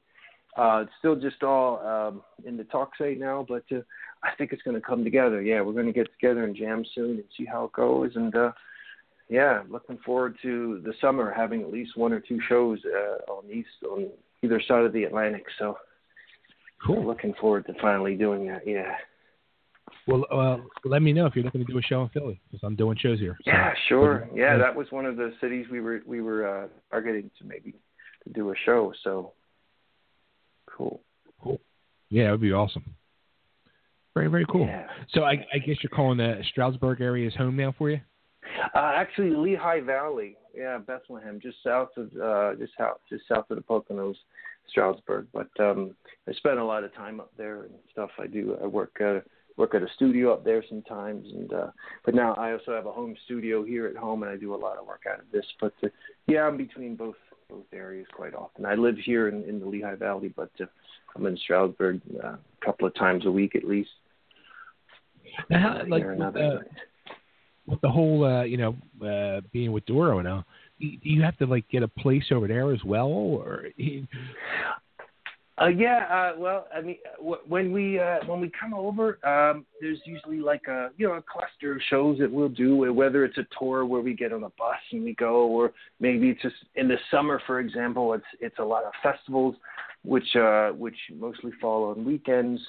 So we'll we'll come over, you know, maybe just stay in a hotel for a few weeks, and then on the weekends. Uh, you know, leave and go and, and do some festival shows or some headlining shows, and then come back and just have some days off in uh, in the Dusseldorf area, which is where Doro's from. And it's beautiful there. You know, it's like a second home to us. We've been doing it so long, and it's just we have friends there, and uh, yeah. So we used to have uh, we used to rent apartments and stuff, and that was cool. But uh, last few years we've been doing uh, we've been doing a hotel in Dusseldorf, and uh, that's been working out great. Yeah. Cool, very, very cool, Cool. very awesome. Well, Nick, I want to thank you for uh, for calling in, and uh, like I said, Uh, I'm, I'm hey. loving the album. I'm going to play uh, play the tune. thanks, Ray. Thank I'm you alive. so much. Thank you for having me. Thank you for, for the time. Thanks for yeah, having me on. It's a real pleasure. Abs- It was good to talk to you. Yeah, you too, man. And uh, yeah, like uh, let, let me know if uh, we can make Philly happen. That would be awesome. Absolutely, Bay. Absolutely. I'll let you know as soon as we get something sorted out.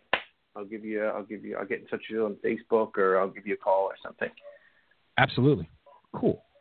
Cool. Nick, thanks so much. And I'm going to play uh, "Come Alive" for everybody. So let's uh, let me get this queued up, and I'll play it for everybody and show the world how good this tune is. Aw. Oh, thank you. Thanks, Bay. Thanks, buddy. All right, man. Take care, Nick. All right. You too. Take care. Peace to you. Cheers. See ya. Bye bye. All right, here he is. Nick Douglas, come alive.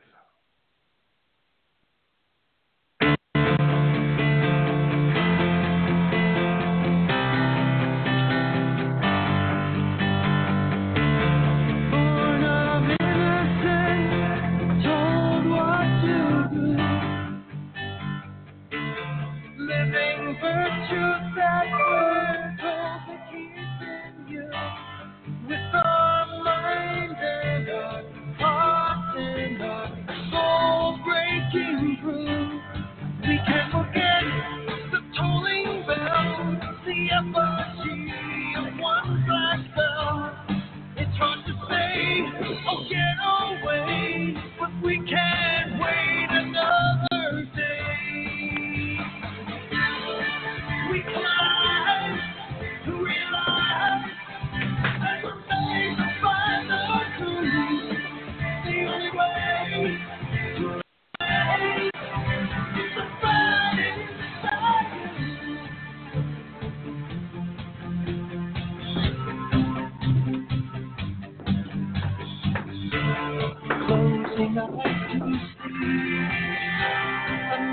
imaginations running free. We never heard the words that told us we can't live the life we came for now. Forever change, forevermore. A thousand open doors. God bless the rising sun. We climb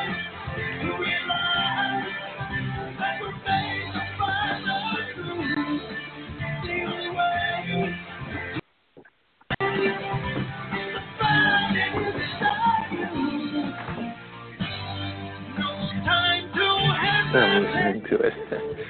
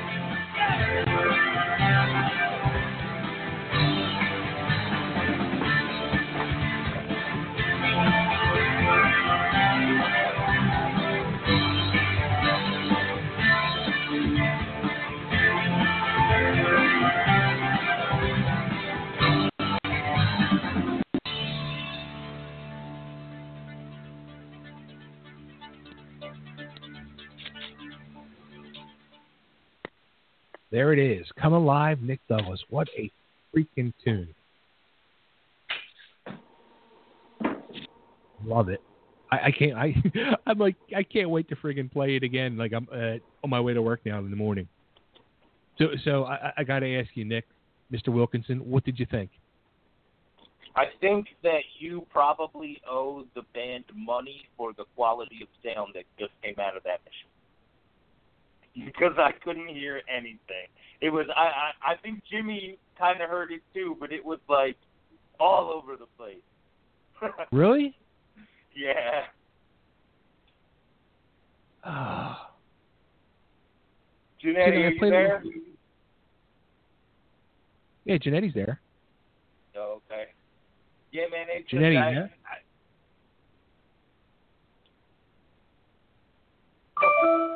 He's muted. He's got to be muted. Mm. See, I, I did the I did the YouTube things. It worked so good for us when we did the countdown last time, and It really did, yeah. wow, But I, I was but I have it up on my YouTube. I'm going to listen to it too. oh, it's so good, dude. It's so good. I'm bummed out now. Damn. oh man. Wow. All right. Well, I just killed the whole vibe Yeah. of the show.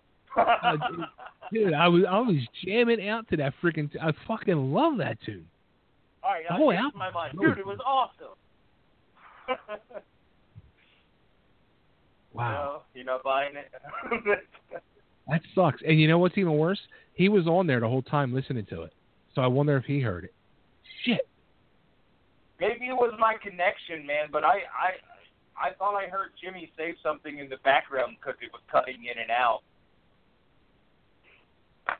That's the. Maybe it was my connection. My connection sucks sometimes. Maybe it was him saying it sounds like shit. I wouldn't want to say that, but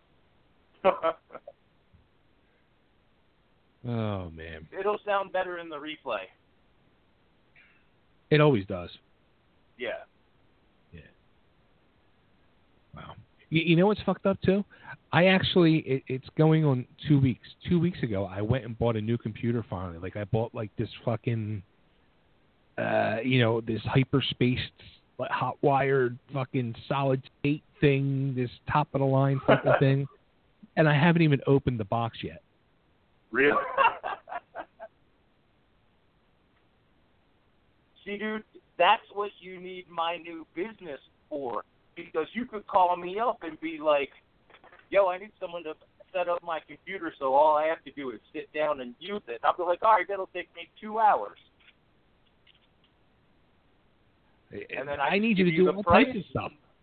Yeah. You need to just be here. I'm telling you, I'm, I'm going to be everybody's personal assistant. Well, uh, hello, help! Like I'm waving a fucking flag over here. Like, I don't know. The mileage from here to your house is going to be tough, though. right? Yeah. Ah. all right, so let's do this. Some change. Yeah.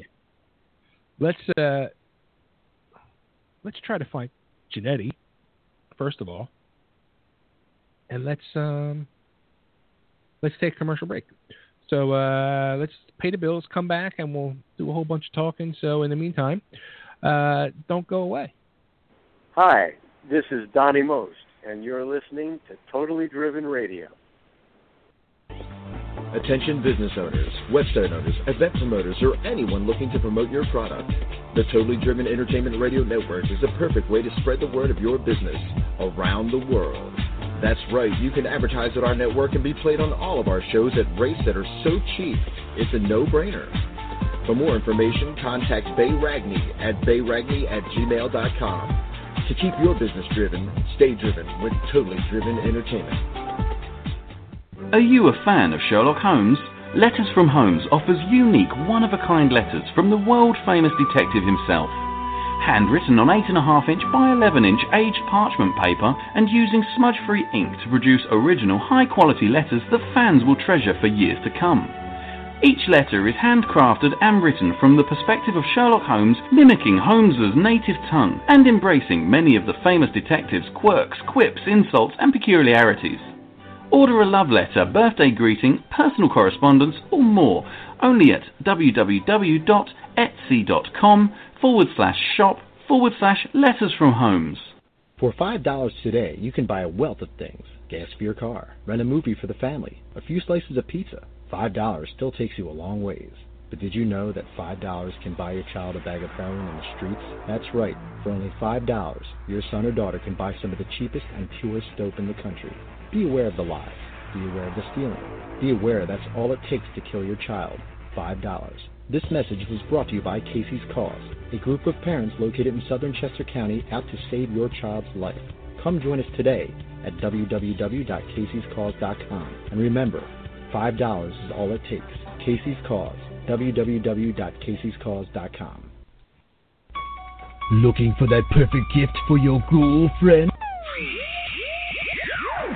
Then look no further than Teddy Scares. Teddy Scares are available in a variety of styles, sizes, and prices for all your shopping needs. Teddy Scares are a mix of cute and creepy to make a great gift for almost any age. Board up your windows, lock your doors, and log on to teddyscares.com. And be sure to become our friends at facebook.com slash teddyscares. Calling all comic book fans. Do you collect comics? Did you ever collect comics? Do you think your children might like reading comic books? Do you even know they still print real, paper, non digital comic books? Well, then visit the Pirates of Ontario Street Comics in Philadelphia. We have a massive collection of comic books, action figures, trading cards, and much more. We have one of the largest stocks of back issue comics in the area.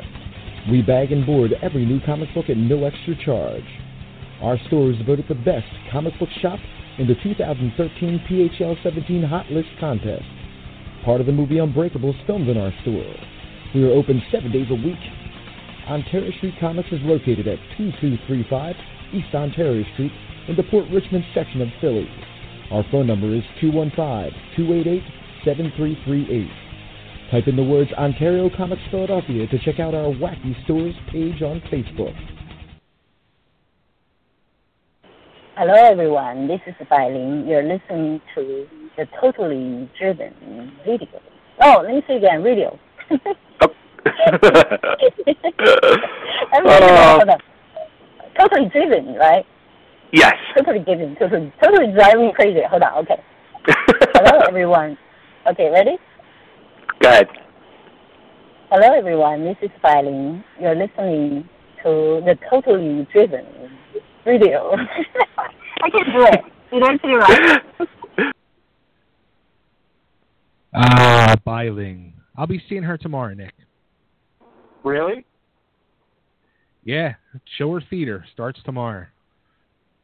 Oh, really? So, uh, she's uh, what? She's on the guest list. She's uh, one of the guests, Ooh. so I'm gonna stop by and say hi to her. Which actually, I'm gonna shoot her an email right now and warn her. Um. Uh, also I'm pulling there. up the guest list as we're speaking, so I can oh, look at it oh. while you're talking. Go ahead. I, I want you to. I want you to pull it up. I I, I want to hear your reaction. All right, all right, all right. The first thing I see is a Fright Night reunion. That's Yeah. pretty cool. No, thank you. You you would not see you, you you wouldn't go to stuff like that, right? I, I have no interest in Fright Night. Well, okay, I, I'll give you that. I don't really have much interest in Fright Night either. I would totally go to the Perfect Strangers reunion though. You know what? If I had money to blow, I probably would too. That's it's their first convention appearance together. Right. That's I would definitely, definitely go to that. George Hamilton, oh Shannon Elizabeth. Uh, I couldn't go to that because she would end up married to me. Yeah, Oh. George Hamilton is is uh, definitely on the list. Um, Shannon Elizabeth is hot though, dude. Oh my god. Oh, Uh, Dean Cain. I, I'm I'm going. I the my big one is Mena Suvari. Listen, I want you to get a picture of you giving Dean Cain the middle finger. I am so so I. I'm, I, I, I got I'm gonna have him hold a sign up. Hey Nick, fuck you. if I, oh my god. You know what? If he did that, I might change my mind about him. you know what? I'm I'm gonna do it. I'm gonna you watch. You watch. Oh, that's great. uh, but g- g- go back to Mena Suvari. Like I didn't. I just Oh. noticed this as because I was going through the list with uh, Rita earlier to see who's all there. yeah. Uh, Look at her list of credits next to her: American Beauty, American Pie, American Pie Reunion, American Horror Story. Does she do anything without American in the title? well, I I think it goes to that whole like all American girl thing that she's throwing out there. You know what I mean? Like she's what boys in America want. You know what I'm saying? Like now that's interesting. I didn't know that you were uh, a, a fan. Oh. Oh. Yeah. I think she is just wow. Oh wow, I did not know that. Now, did you get a chance to see her series South of Hell? No. Oh man, it's only eight episodes long, but it is uh some sexy shit. it's Oh, about she's- demons and sex. That's all it's about, dude. Really? yeah, Well, you yeah. know what?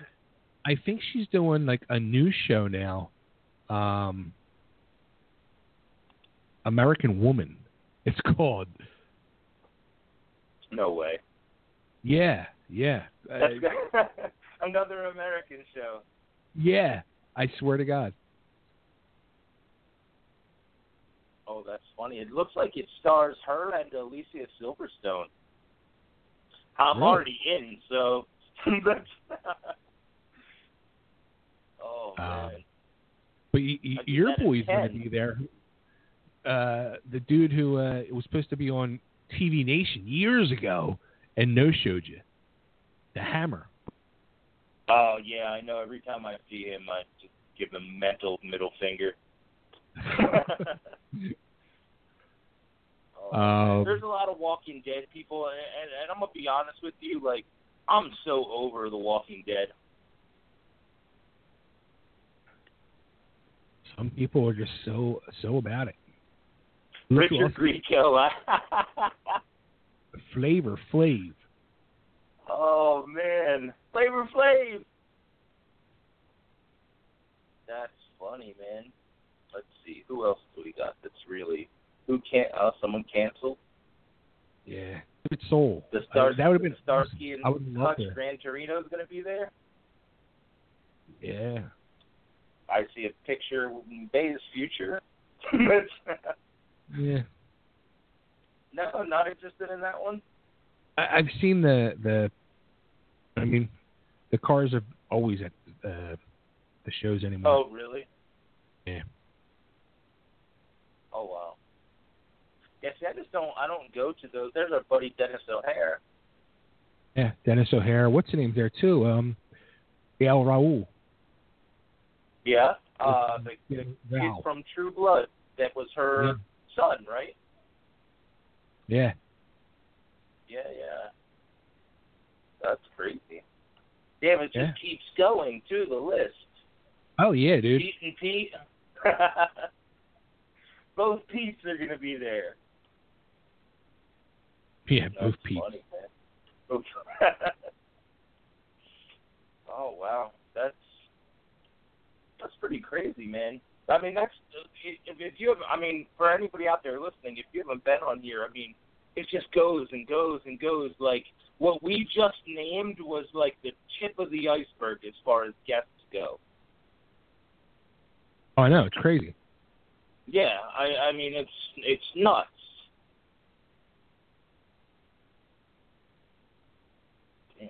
Tom Berenger. I mean, there's there's some there's some nice names on here, man. Tom Savini, that's a pretty cool one. He was just in this season of uh From Dusk Till Dawn. Yeah, and it, you know it, it's it's scary. Like you you look at that now. Um. Uh, Wizard World, like how small their guest list is. Are they still outrageously priced? Dude, like I'm, I'm trying to pull it up. I'm looped up, but their guest list is so small now. It's amazing. So I don't know what the prices are like, and the star names, like going into last weekend, the biggest name on there was Gene Simmons, Oh wow. but then they added Charlie Sheen. No, and that's I didn't know he even did that kind of stuff. You know what I mean? Like that is a pretty crazy uh get for them. Yeah, he he just like must have just Now- signed a deal with them or something. Now we have uh Memorial Day weekend coming up at Phoenix Comic Con. And we have uh we have a hell of a lot of guests on on, on our little Comic Con this year. Um, just real quick, uh, I'll let you know we got uh, the chick that played Clara in Doctor Who. Uh, we have Hawkman and Hawkgirl, uh, Machete, Rip Hunter from uh, Legends of Tomorrow, uh, Michael Rosenbaum, who played Lex Luthor in Smallville, Gabriel Luna, who's in Star Wars, and he played uh, Ghost Rider on Agents of S.H.I.E.L.D. Um, Damien Darhk's going to be there. Um, the Punisher's going to be there. Daredevil's going to be there. Uh, Foggy Nice. Wilson's going to be there. Uh, Jay Garrick's going to be there. Um, the chick from Agents of Shield, uh, Melinda May, is going to be there. Two girls from Harry Potter are going to be there. Uh, just, I mean, a ton, a ton, a ton. Uh, Hawkman and Hawkwoman. Did I say that? And your buddy, Yeah. uh, Vic, Vic Mignogna, Vic Man- yeah. yeah, yeah, he's going to be whatever. there as well. Uh, Curtis Armstrong from Revenge of the Nerds, Booger. Now who's this Michael Rosenbaum? Who's he? Michael Rose, Michael Rosenbaum. He played Lex Luthor on Smallville, and he's done the voice of the Flash in almost Okay. any animated version. Yeah, I'm scrolling down now. Anthony Michael Yeah, Hall. pretty. Damien Darhk's is a good one, dude. Yeah, Are you going to go? I am. Yeah, I originally I wasn't, and then as the list kept progressing, I was like, dude, there's there's a couple that I just uh you can get a picture with the Punisher and Daredevil. You know what I'm saying? Yeah, come on, dude. That's come, awesome. Come on.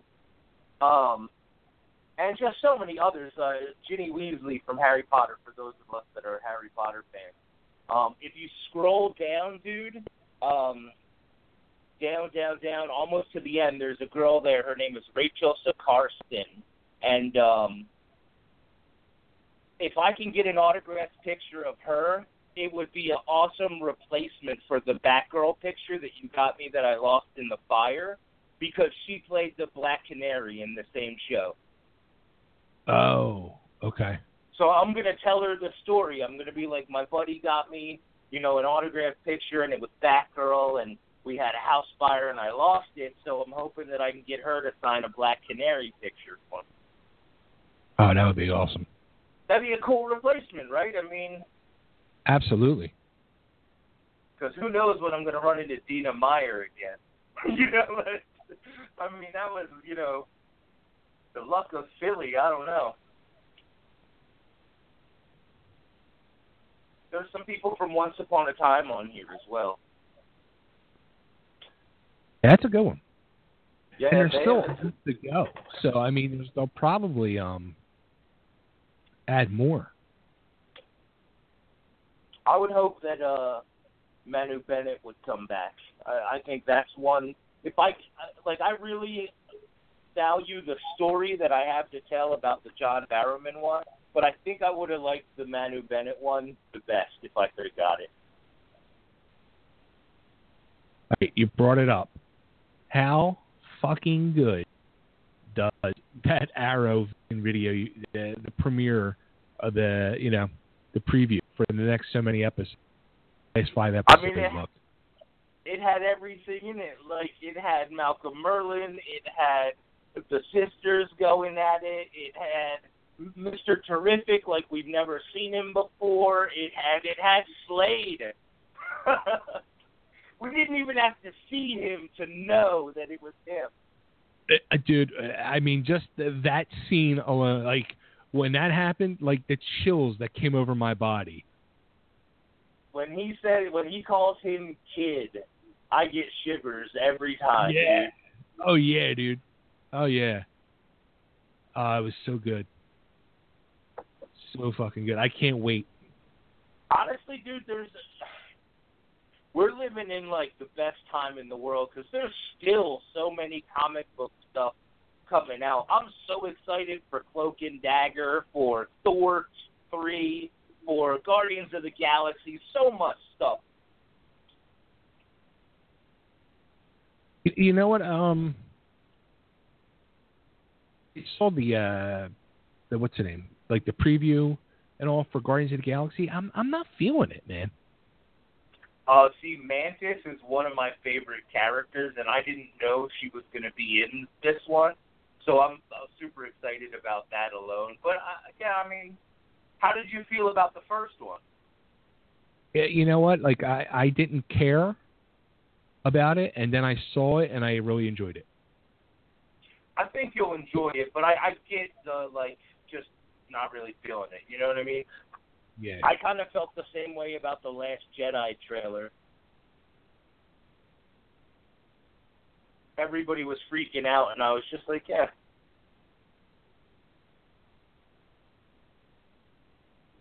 I can't wait. Yeah, buddy, there's so much cool stuff just mm, just right around the bend. I'm telling you. Did you hear? Did you hear what I said? Right, Nicole Kidman is in. uh I, I don't. I I know she's in Justice League, and I think she's in the Aquaman movie as well. She's like the the, the queen that sleeps with the human and has Aquaman. You know, I, I I'm not feeling that at all. I I got to tell you, the whole Justice League thing, I'm not feeling it at all. Uh, it's it's easy to get like bogged down in like what's wrong with it because there's a lot wrong with it. But I I don't know, dude. I'm just trying to watch it for what it is and like enjoy the fact that I at least get to see these people on the screen. You know what I mean? Right. I I, I don't like um Flash's costume at all. At all. He looks like he should be playing fucking uh uh uh what's the name? What, what was that um roller derby? I, I know what you mean. It's like armor. It's Yeah. his injustice. Is that what it is? Is that what it is? Yeah. The Oh, Injustice yeah. series that they did, Injustice: Gods Among Us, the video game series, they turned it into a comic book. That's his armor in the uh, the other universe, whatever I guess it is. I mean, So- I think at this point, haven't we proven that a traditional Flash costume can work?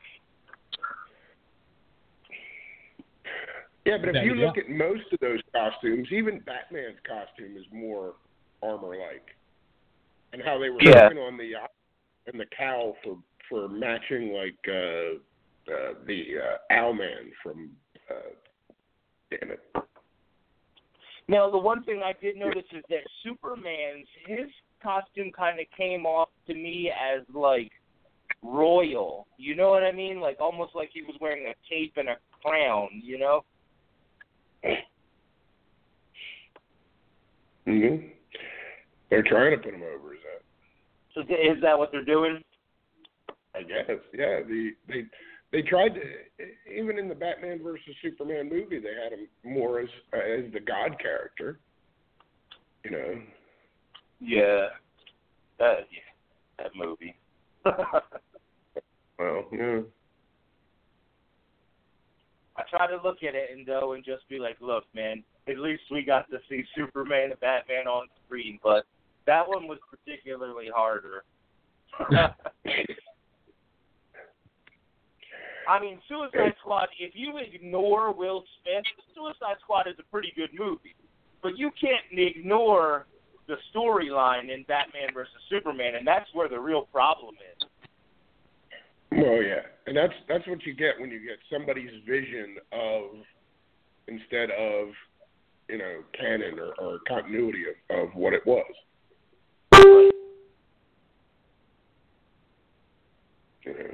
I don't care about Zack Snyder's vision. Yeah, I'm with you on that. I don't care about Zack Snyder, period. Well, I mean, it was it was the same thing with uh, the last idiot. Uh, what the hell's his name? Chris. Nolan. Nolan, yeah. Yeah, Christopher Nolan. I didn't care about his fucking vision of Batman. The first one was fine. The other two were just it, it got worse as it went down. Hmm. And the third was just absolutely fucking horrible. I, I agree, except for I absolutely hate the second one, and so many people think it's like the best comic book movie ever made. No, it's not. I mean, the only the only thing that I would say would would be comic book esque is the Joker's uh, plight at the end, basically, where he, he's trying to say that everybody's like him. You know, they'll be murderers if okay. That's the only thing that that was comic book esque about that movie. Right.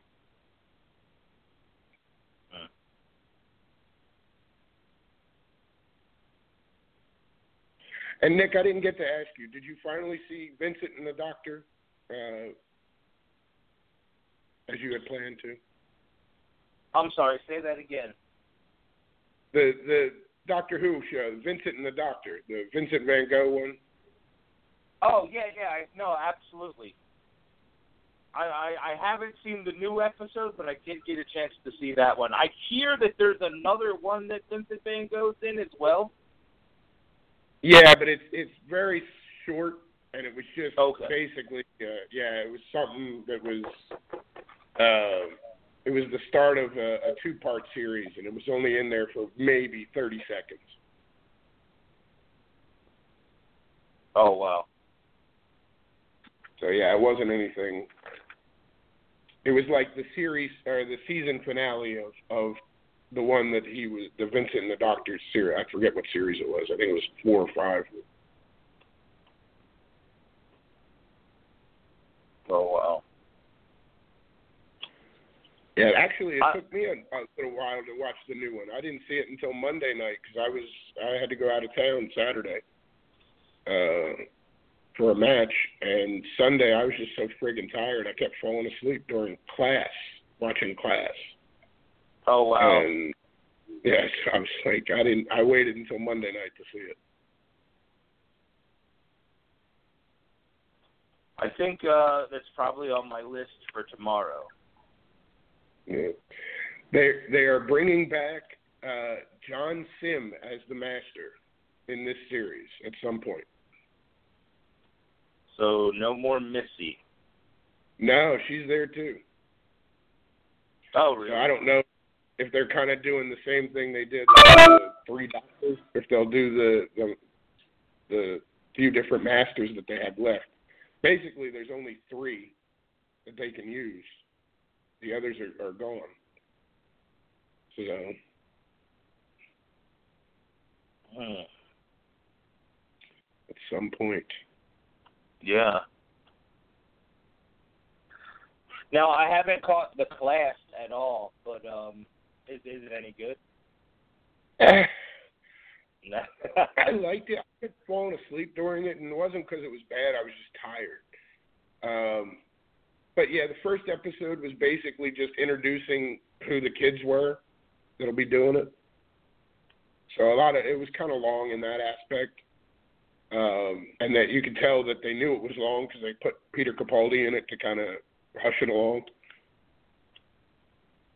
But yeah, I, Yeah. I liked it. Uh, I'll have to wait till the to see another episode of it just to you know. But yeah, see that I I'm waiting for the first three so I can watch them sort of back to back because I think that's three episodes is a good way to judge. yeah, yeah. And from what I understand, it did a lot better in the ratings on BBC America here for America than it did uh, in the UK.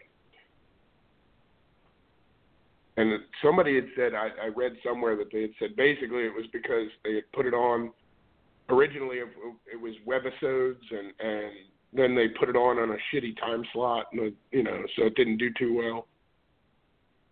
But Right. yeah it's doing better in america they said than it did in the uk for the first show.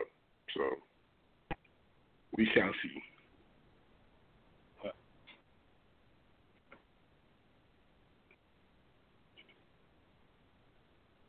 They tuned out. No. Yeah, I'm he right here. laughed. He's like, ah, screw you. I was letting you have your Doctor Who talk. There you go. Thank you.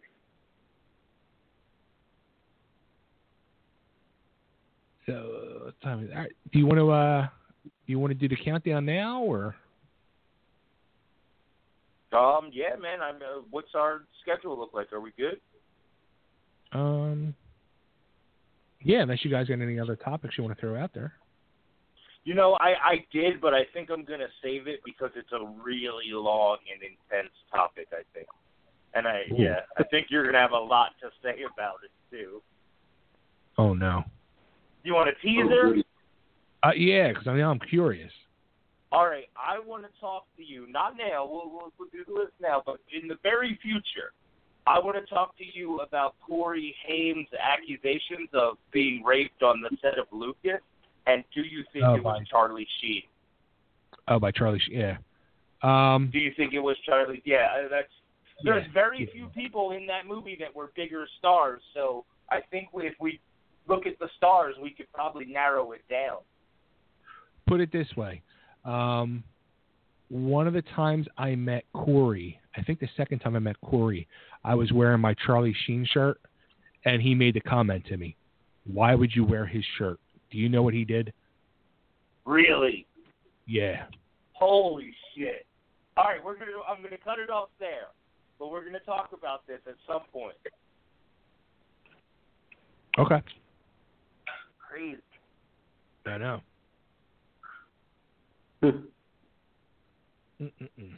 So, all right, let's uh, let me uh, pull up your list here. Yeah, man, my list is all over the place.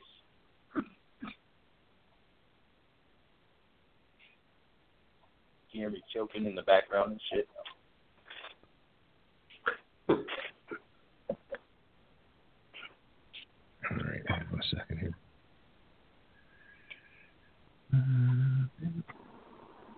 Uh, this this will be, I think, uh, lighter than last time because last time it was a like all emotional song. Yeah, yeah, it's, it, it was deep by this time. All right, I have a me, uh, good list going of ones that I want to do in the future, so you you should do the same. Just jot them down.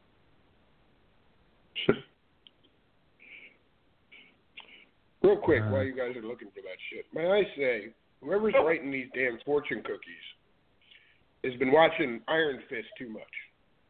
I get this fortune cookie.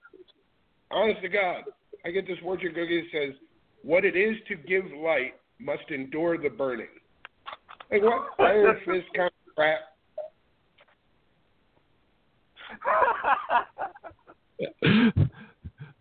the real question Oh. is, what did you have for dinner? Uh, beef lo mein, beef lo mein, little spicy beef lo mein, because you know I got nothing to do for the next couple of days. And here's another one. I opened up the other one too, just to see, and it says water not only can keep a ship afloat, but also can sink it. Like these guys are watching this. Sh- what the fuck they're doing? They were I think watching They probably Titanic for have a that machine that just prints random ones out. Uh, Confucius say. Yeah. All right, so uh, so here's our countdown. We uh, Nick could not limit himself to four or to three, so he had to go four. So we're going to do a top four countdown of our favorite duets.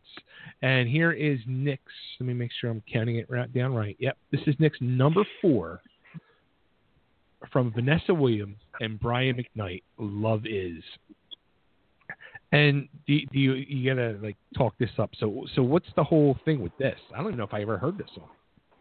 I, you know what? It was really popular in the early '90s, and uh, a lot of people don't remember. You know, Vanessa Williams had a pretty successful music career before you know getting a little older and getting into acting and stuff like that. But uh, I I don't know, man. It's a beautifully written song. There's a lot of uh, piano and just uh, the way that their voices sort of meld together. It's not usually sort of the genre that I go for, but uh, it was awesome. It was featured in a uh, episode of Beverly Hills 90210, and uh, that's the first time I heard it. I was going to say, was that the reason?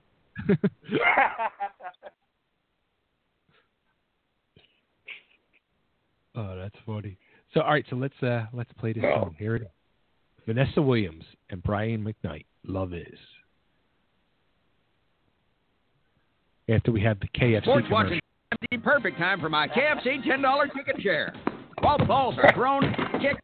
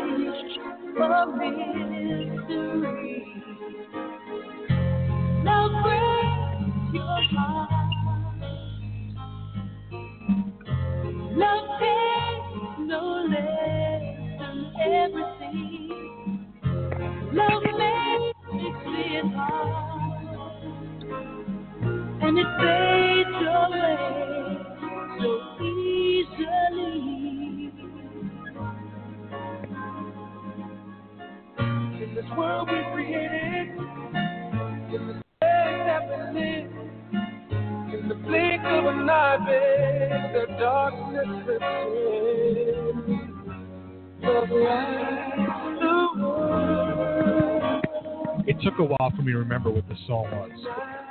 Yeah, yeah. I knew you must have heard it.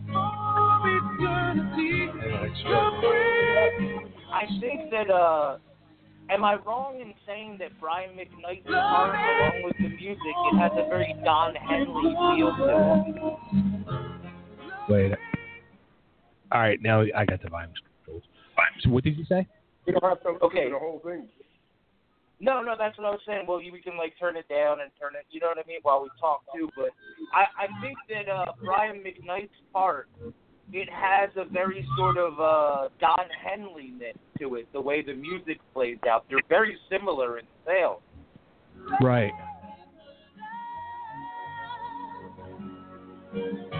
As soon as the like when the song first started, I was like, all right, like this is this is like a real deep love song. You know what I mean? And then I'm thinking to myself, it was like uh like the uh the John Legend song of of the '90s.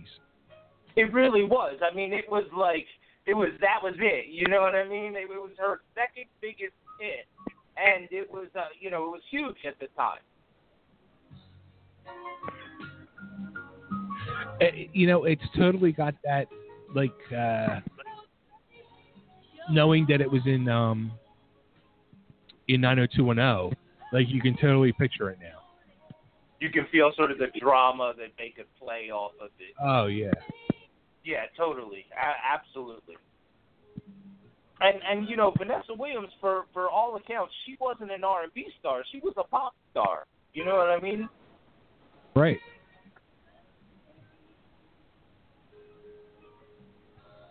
So yeah, man, that was my number four. Yeah. So I didn't have a number four. So so I, I just uh, earlier I scrolled through a list of uh, top duets, and the funny thing is, and I'm kind of scared that actually two out of my top three were not in the top 40 they chose, and there was really nothing sticking out at me that uh, on this top 40 list. Until sadly I got to number one. I was like, that's a damn fucking good one. And I think this song came out in like 1980 or so, if I'm not mistaken, or 81. It was I know it was definitely early 80s, and this song was just dominating the radio airwaves. Like it, it was like number one. It was on just high rotation, and you would hear it like multiple times an hour, just flipping the dial on every channel. Now, now I'm totally expecting a list of like metal duets. Am I going to be surprised here?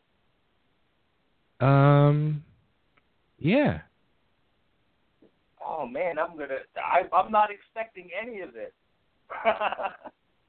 Yeah. So uh, here's uh, I'm going to put this in. Here's number four. Diana Ross and Lionel Richie, "Endless Love." After the Lime-A-Rita commercial.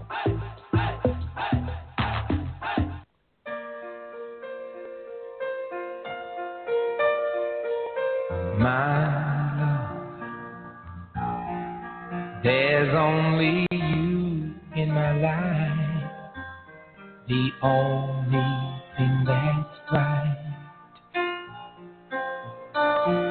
My first love, your every breath that I take. Now, Nick, you're you're too young to remember this, but Jannetty, I mean, you- you're a couple years younger than me, but you still probably had to remember like when this was out. Am I right? I mean, it was all over the radio. My parents would. This is the kind of music my parents listened to, on, especially on the way down to Atlantic City on Sundays.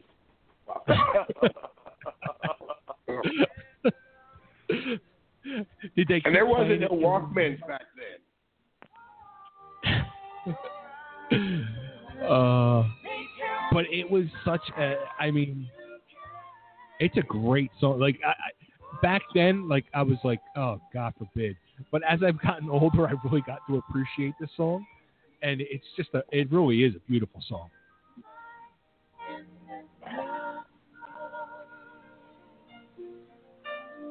Nick's like, yeah, okay, whatever you say. No, no, I'm. I, you know, it's funny. As I was growing up, like movies that would feature couples and they had like a song together, it was always that song. You know what I Right. mean?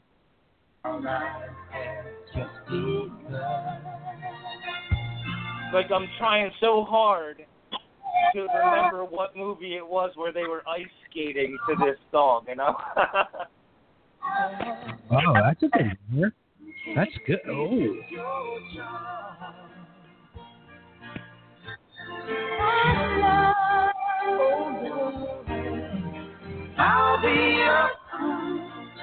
all right. That's enough of that.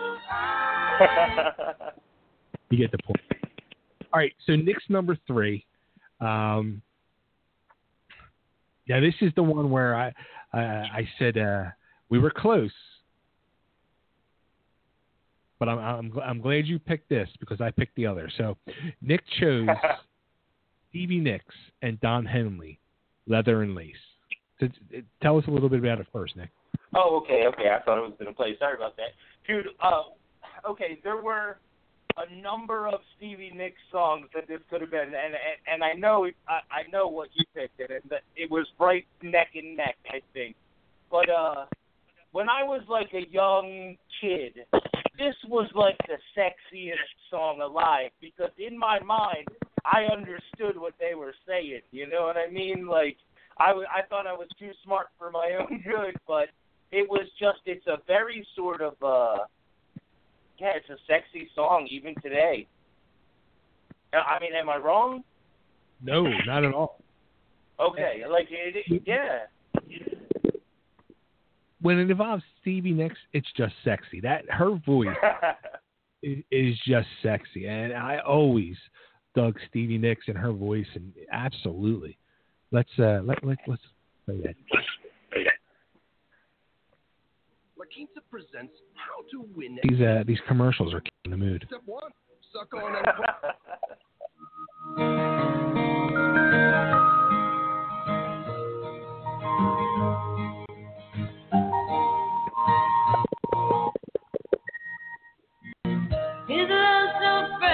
that voice.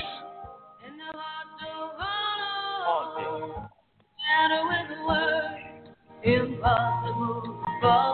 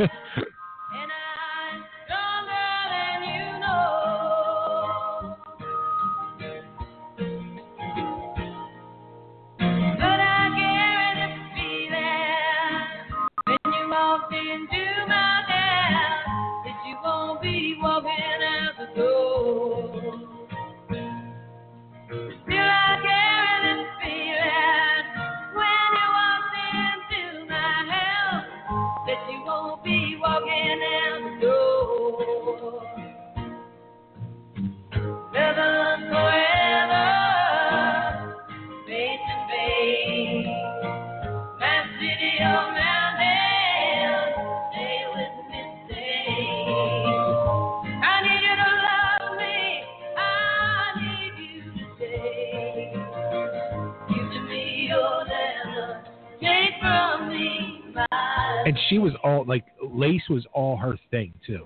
Hell yeah, yep, dude. Just it was just so perfect. Yeah. Did you ever love a man like me? You were right when I walked into your house. I knew I'd never want Sometimes I'm a strong man, sometimes cold and scared, and sometimes I cry.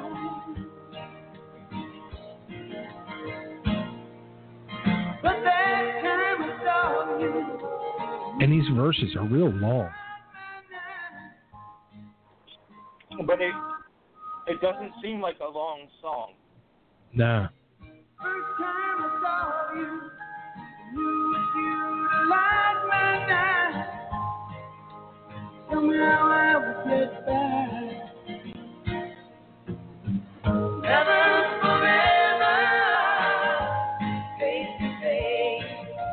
But you can tell, um, like Don Henley wrote the music for this. This is a total Don Henley style song.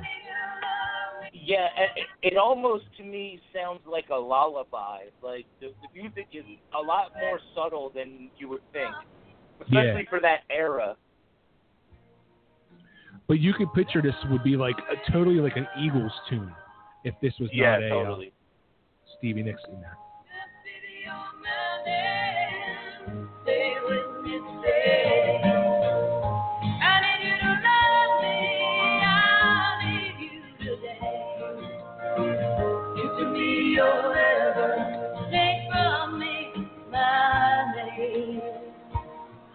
We actually got through the whole song. That's a good one. That's a good one, man. That's a really good song. I think, dude, if you were to try and replace Stevie in that song, like there are songs where you can do that with a lot of these sort of '80s stars, but she has Right. such a unique sound and like depth to her voice that no, Yeah. I, it couldn't have, it wouldn't have been the same song. Nah, you're right. You're absolutely right. She makes that song. All right, so my number three. Um, this is going to be my my only metal duet song, and um, this was actually the one like I had instantly had my number one and two, and this is the one that hit me the next morning. I was trying to think of some more duets, and I was like, oh my god, how how could I forget this? Uh, it's such an amazing song. It's a deep song. and, um, it, it again, it was like such a huge hit, and really um, helped put Lita Ford on the map. And uh, that was uh, "Close My Eyes Forever" duet she did with Ozzy Osbourne.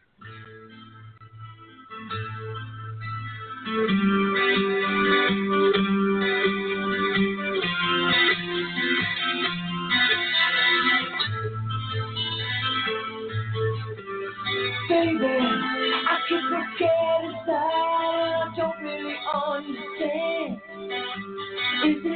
controlling my mind this fantasy. Heaven is in the palm of my hand and it's waiting here for you. What am I supposed to do a? If I close my eyes forever, I got chills. So do I, dude. That's fucking amazing. It really is. Lita Ford was a rock goddess after that song. Yeah. Oh. will it all remain the same?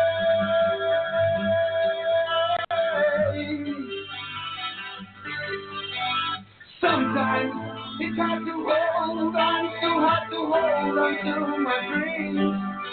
Seems when with me. Like a you me and the blood from my. And when we sleep, would you shelter me in your warm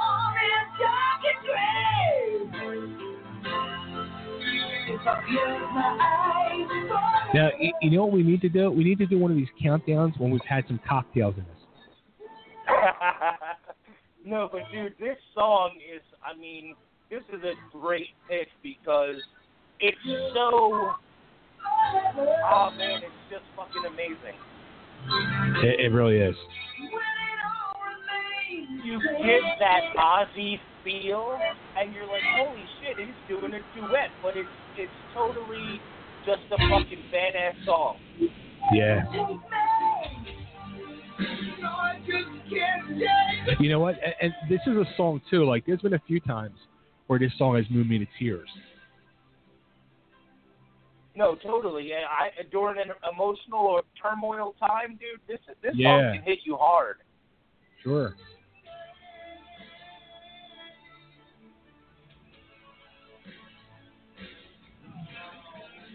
You know, it's it's amazing. Like this this like song, like the two of them. Like the story is like they were in the studio one night just fucking drinking, and they pulled this together and wrote this in one night. And, and like, can you imagine Oh, wow. like what like you, you walk away from something like this and like the magic that you created with this fucking song.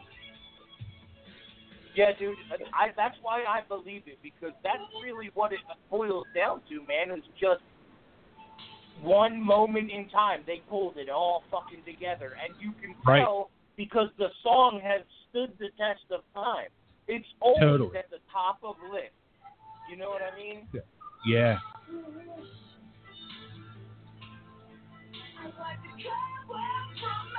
You can hear the emotion in her voice too.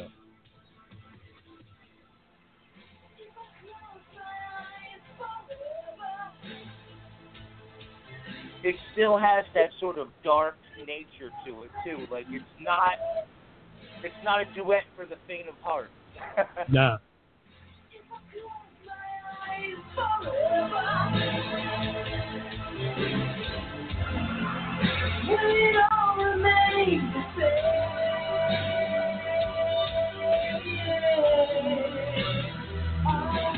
will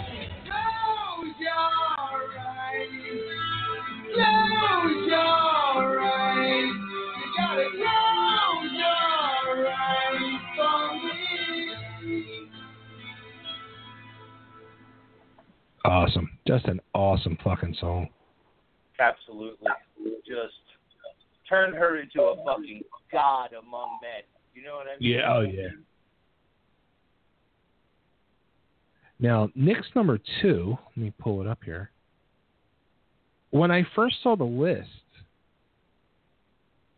I, I thought it was going to be something else. Yeah, I, I I know you did, and and really, I just like that song better. uh, Uh, oh, so let me get it ready here. There it is. right, so uh, so Nick's number uh, number two is uh, Nat King Cole with his daughter Natalie Cole. Now, did they do? Did she, she end up doing like a full album? I forget. Uh, of You know what? I don't. song. I I don't know if it was a full album, but there were a few uh, that I know of. It was. And it wasn't exactly during my like album buying years. You know what I mean? Right. Right. now the the the big one that uh, Natalie Cole did with her father was unforgettable. Yeah, of course. That's the one where like uh the technology was first used and it was Right. sort of like everyone was surprised to see it, you know what I mean? hmm So now you But, picked uh, a different. I did I, I, I did because first of all I, I love the original. You know what I mean? I it's one of um it, it's one of the most covered songs I see out there all the time. And uh I don't know, man. I just it's it's a beautiful song and when if you look at it from the direction of like generations, you know, the the father singing and about what you know what he would and then the daughter later on it's it's almost like they're still able to communicate with each other uh beyond death just sort of through the music, you know what I mean? Right, right. All right, well, here it is. Natalie Cole with her father, Nat King Cole, When I Fall in Love.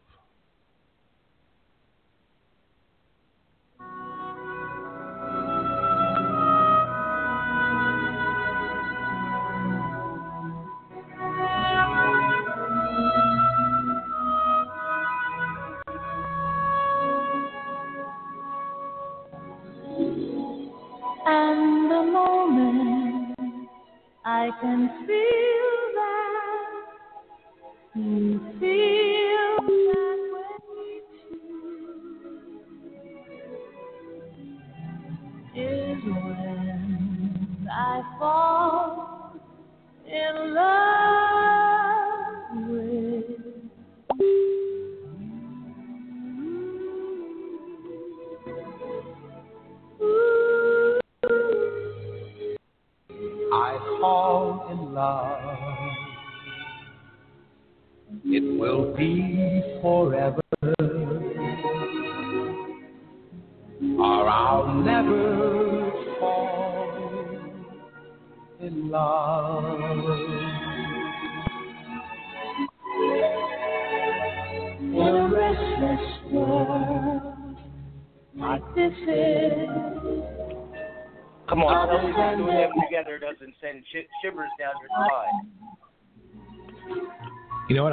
like Unforgettable better.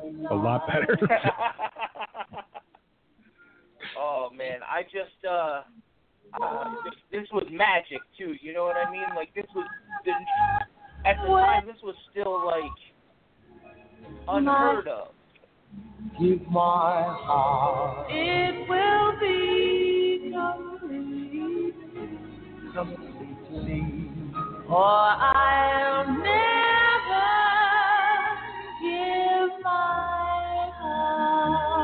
my heart. And the moment I can feel that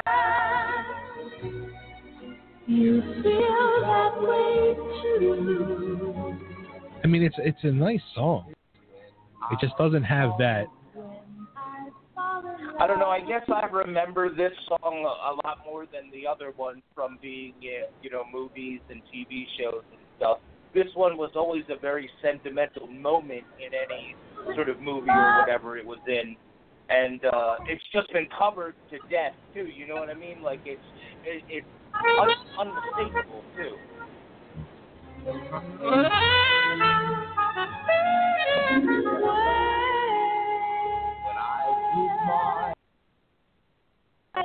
Who's covered it? Do you know offhand? Oh yeah, I mean honestly, the the list goes from uh, Kenny Rogers to Linda Ronstadt to Rod Stewart to Rick Astley, um, so Karen Carpenter, so many people. Barry Manilow has covered it. Donny Osmond, Lou Rawls, so many people. I think Selena even covered it.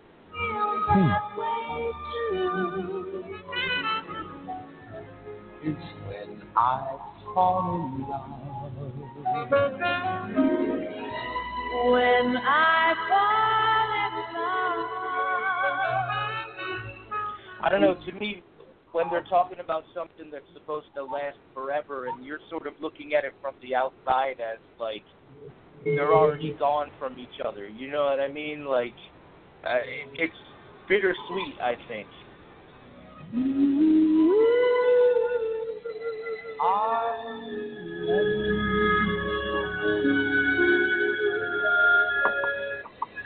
Wow. All right. I, I think I think that's why I picked it over the other one because the other one, when you hear them sing it together, it's them singing the song. I think with this one, when you take in everything into consideration, it sort of changes the way you feel about the song, what, Right. as opposed to when he's singing it by himself. You know what I mean? It takes on a different meaning, I think, and that's really cool when the same song can take on, you know, multiple different meanings like that. You know, I, I wish I wish I could change my number four.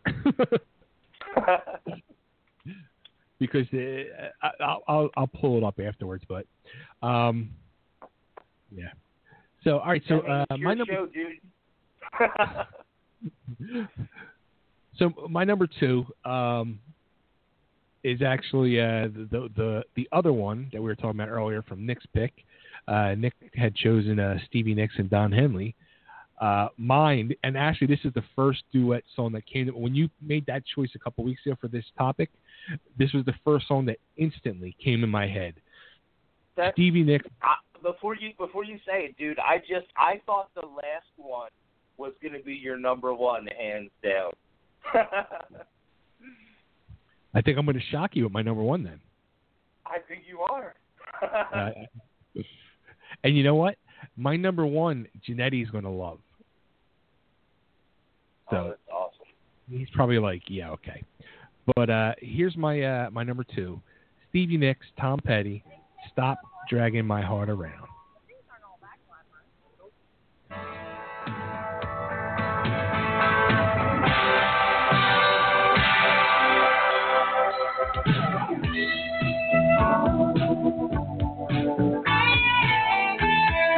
Yeah, the weird part with- about this is, I mean, even if Stevie Nicks wasn't on this, this would totally be a hit for Tom Petty. Yeah, it, it's so it's got such a fun bluesy feel to it.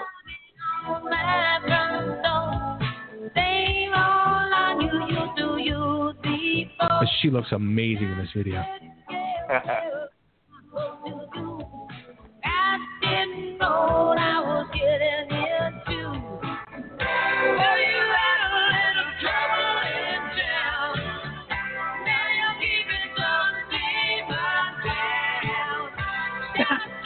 I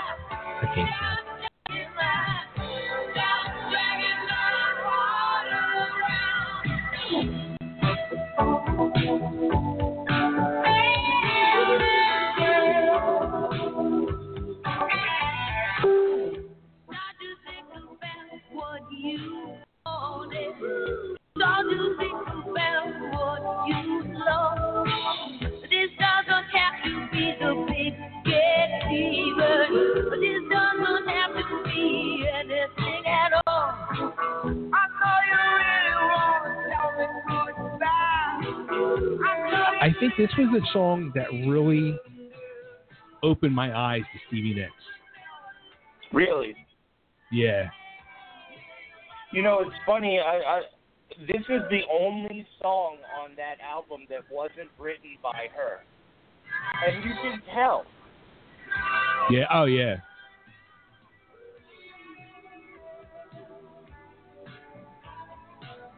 And the crazy thing is, this isn't the only duet that they've done. You know what I mean? There, uh, there's like two or three other ones out there, but this is it's so unique even for her. Yeah.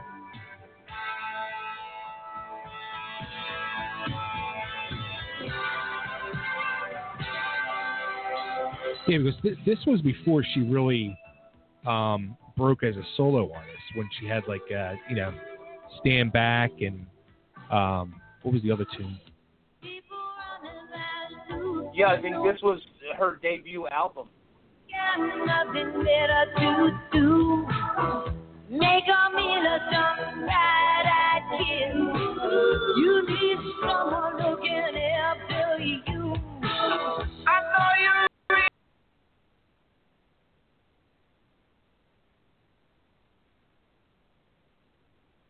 you. Sex appeal. Oh.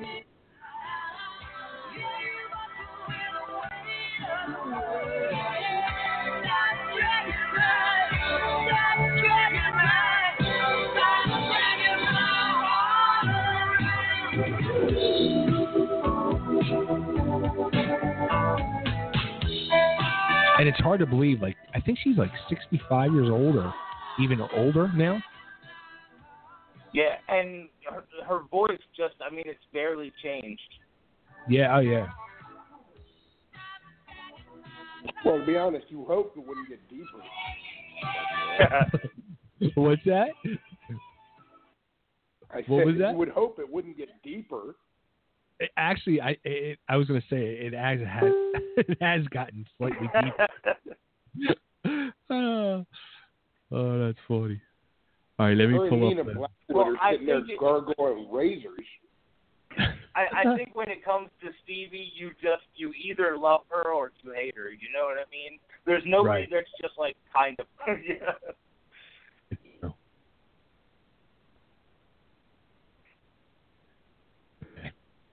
Now we're gonna uh, number one time for Nick. All right, what? I don't now, quite simple. This is my all-time favorite song. Wow.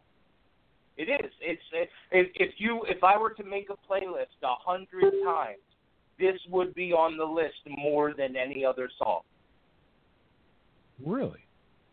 It it is. I just um, it's heartbreaking in the message that it's uh sending out there, but it's beautiful the way that their voices sort of they just they complement each other so perfectly. Now you know it's like I, I, actually I'm really dying to hear this, like 'cause this is a song that I just I don't remember. Like I'm I'm seeing the the picture for the video, you know the icon thing for the video. The, yeah. And I remember it, the video and all, like the scene of this. I just don't remember the song. So I'm really looking forward to hitting play. So uh, here's Nick's number one. It's uh, Patty Smyth featuring making uh, his second appearance on Nick's top four, Mr. Don Henley. Uh, Sometimes love just ain't enough. After Def Leppard's commercial. And they're bringing along Hepla. Get tickets now at livenation.com.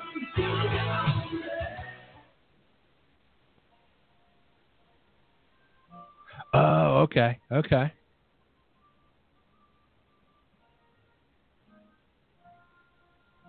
Wow, this is your favorite song of all time? It, it really is, man.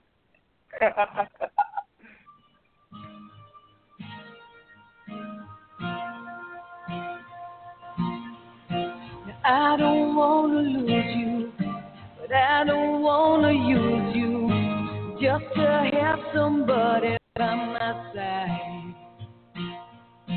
And I don't wanna hate you, I don't wanna take you, but I don't wanna be the one to cry. And that don't really matter to anyone anymore. But like a fool, I keep losing my place, and I keep seeing you walk through that door. But there's a danger in loving somebody too much, and it's sad when you know it's your heart you can't trust. There's a reason why stay where they are.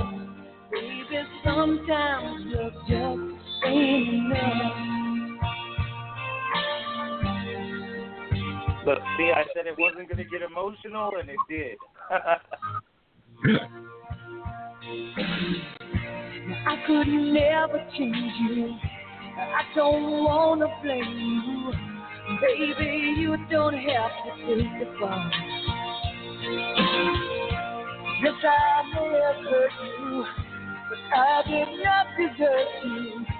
Maybe I just wanna have it all. It makes me sound like thunder. It makes me feel like rain. Like a fool who will never see the truth. I keep thinking. This is a really good song. it is. Somebody too much. Now, who do you think of with this? It, my, it's, it always goes back to my mom. You know what I mean? But she she was obsessed with Don Henley. So you know, all the memories I have have Don Henley playing in the background. No way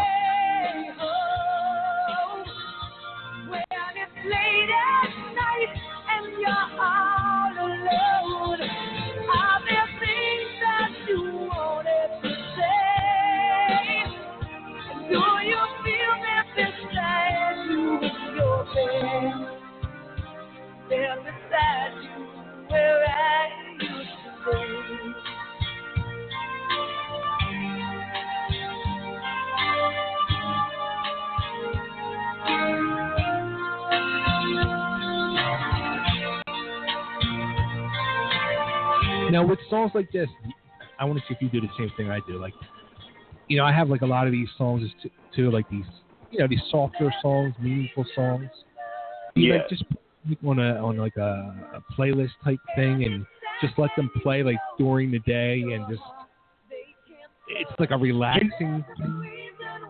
You know, I I use the playlist option on Spotify like every single day, and I have one that's like when I'm in a happy mood, when I want to think of my mom, when I want to think of my dad. You know what I mean? And and I use Right. it like that, and just sort of if I'm missing my mom, I'll you know throw that playlist on and just let it play. You know?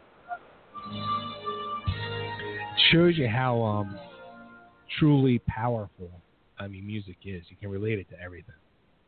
Absolutely. I mean, like the soundtrack to my mom's life was Stevie Nicks and Don Henley. So, and the reason I didn't put the other song at number one is just, this is a better song.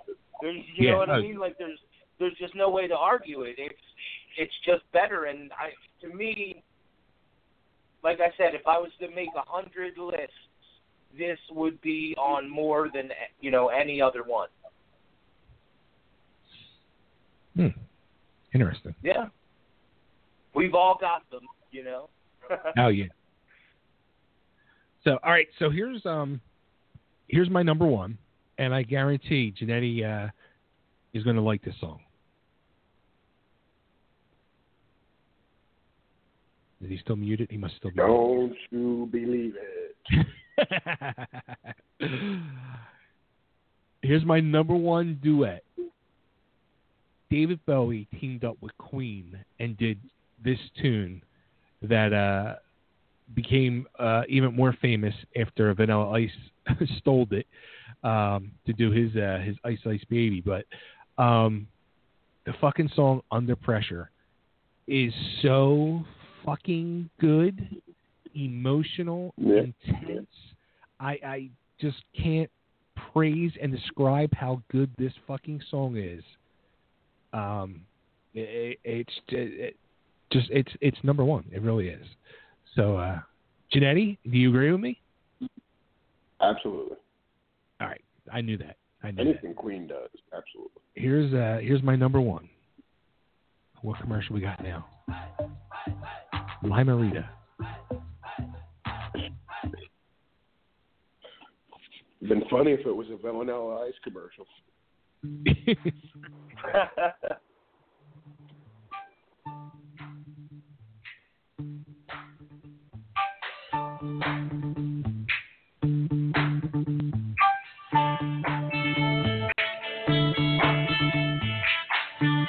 I'll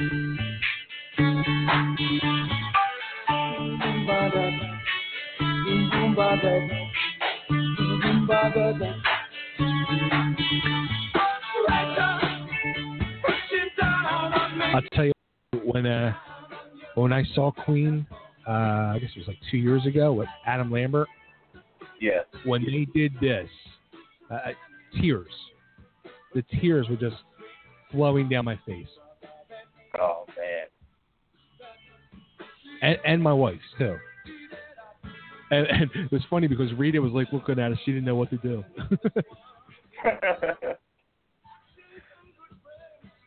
Let me out.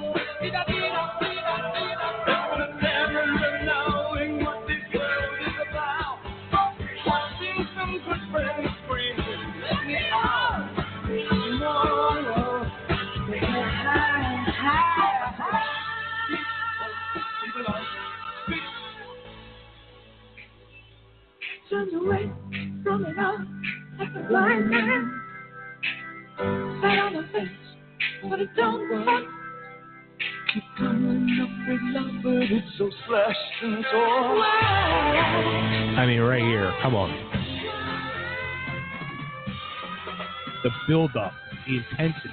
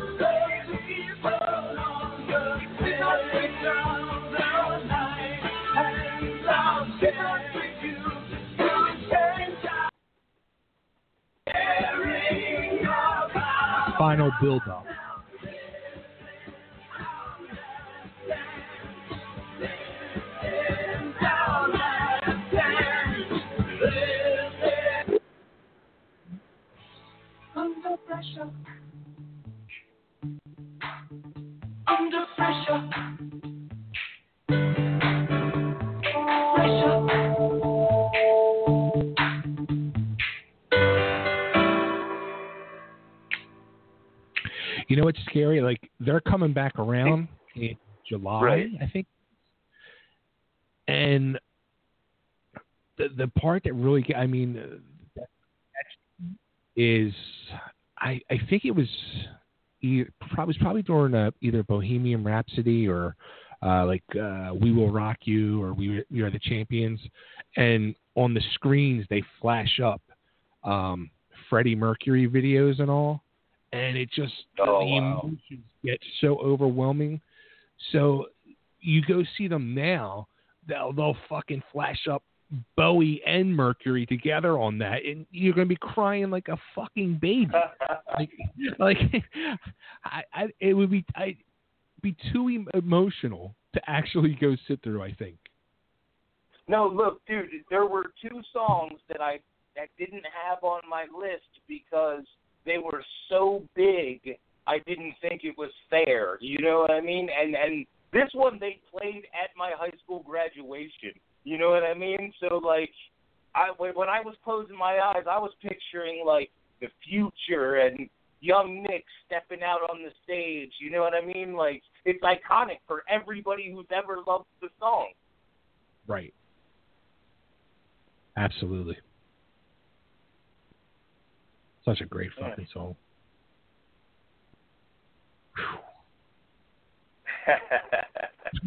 I, I'm now like emotionally drained. I, I really am. Like uh, I'm fucking spent. Wow. Anything good. with clean and it's not fair though because like we could honestly just do a clean one. like I know.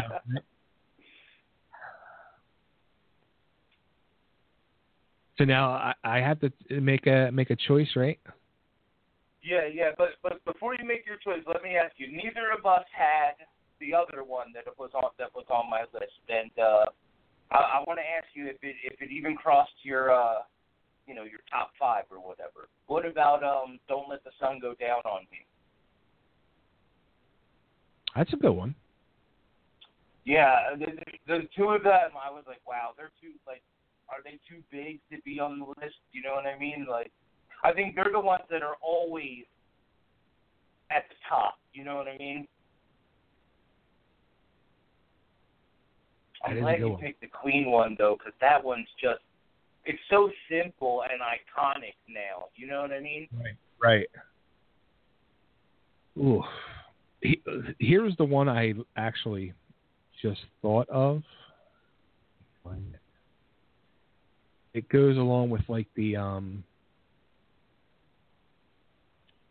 um Nat King Cole, Natalie Cole. Um, this, this is a fucking tune that gets me. Um,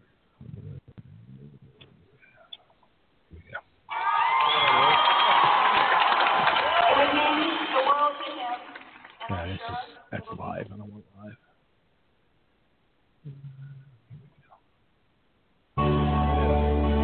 So this is Elvis with Lisa Marie Presley. Don't cry, Daddy. Oh, yeah, this is live. Okay. Yeah. Today I'm stumbled from my bed thunder crashing in my head. My pillow still wet from last night's tears. As I think of giving up, the voice inside my coffee cup kept crying. What a voice he had. Ringing in my ear. It, it was amazing. Don't cry, Daddy. See, that part just kills me.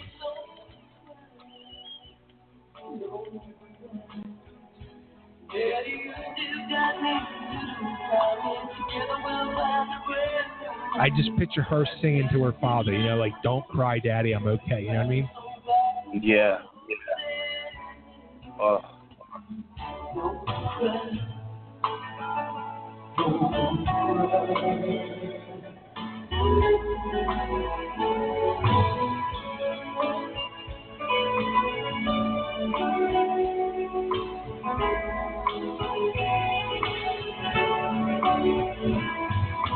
Why our children always first feel the pain and the hurt the worst. It's cruel to lie.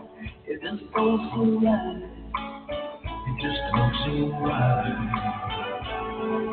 'Cause every time I cry, it hurts my little children's soul. How about you? You have any honorable mention ones? Uh, you know, now that you played this one, there's one of both of them doing "In the Ghetto" that's also amazing. Yeah. Um, I, I mean, As the snow flies on a cold and gray Chicago morning, a poor little baby child is born in the ghetto. This actually is probably a better true duet, but just that "Don't cry, Daddy" line always gets me. yeah, no, totally. There's one thing that she don't need is another hungry mouth feeding.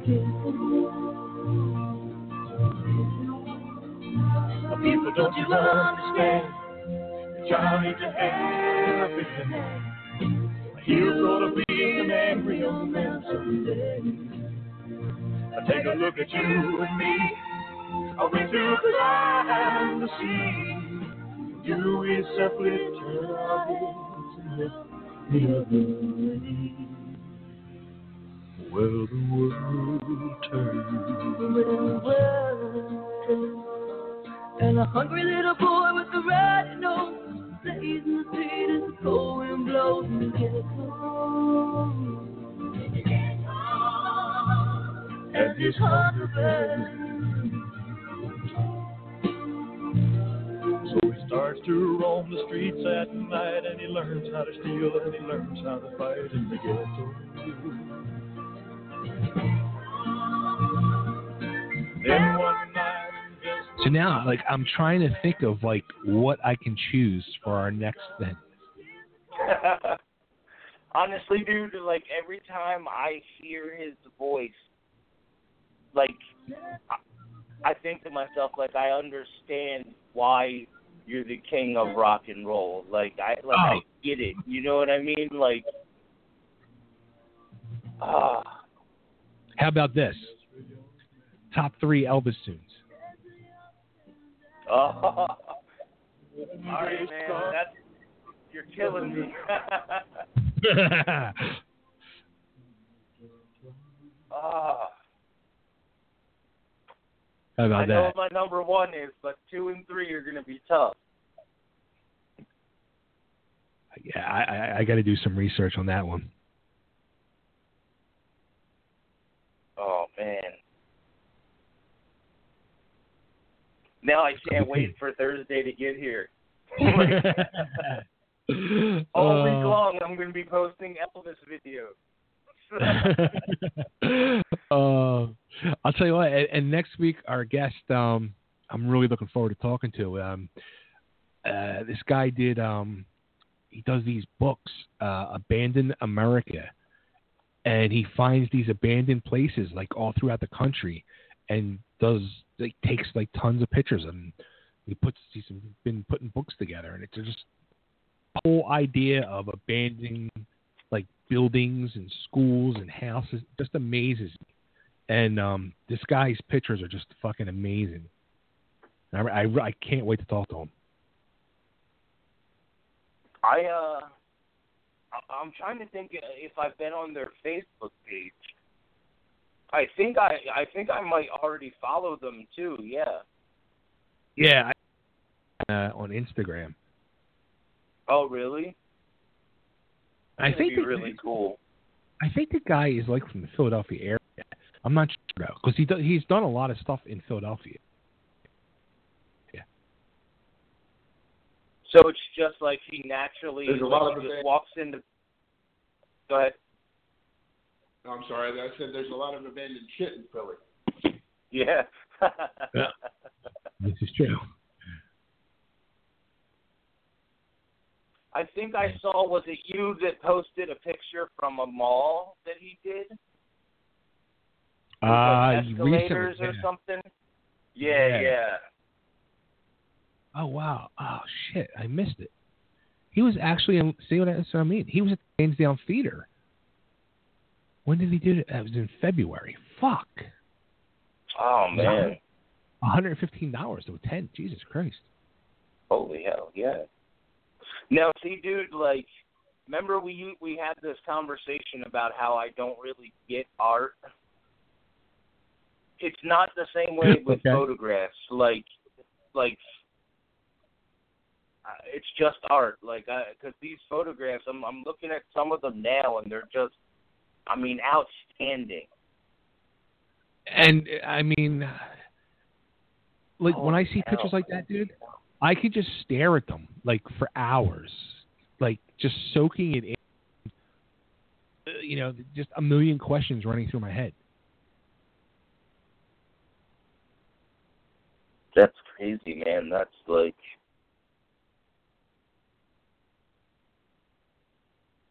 Yeah, there's some amazing pictures on there.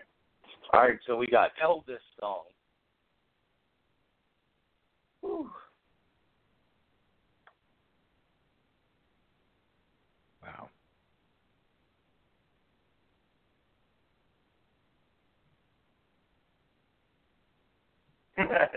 Dave's like stuck on the pictures now. Uh, oh, dude. crazy, crazy, crazy, crazy.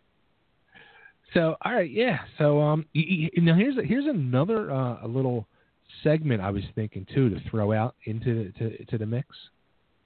Okay. Since uh, Instagram is like such a huge thing. How about our favorite Instagrammer of the week? I love it. Absolutely.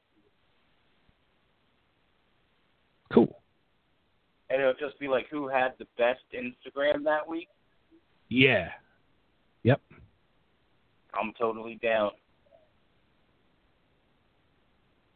And here, here's one too. I, I've been wanting to, to to say this for for weeks, but I, I, I got to give props to somebody who I just think is just gorgeous. Every time I see her, I, I'm just like, ah. And, and you're going to be so shocked at this, and, and be like, what? Sorry. I have no idea. No idea. Yeah, I can't wait to hear her reaction. Um, and, and she's on one of them Real Housewives show, and it, that's not even what I know her from. Okay, now I'm getting ready to get Google up.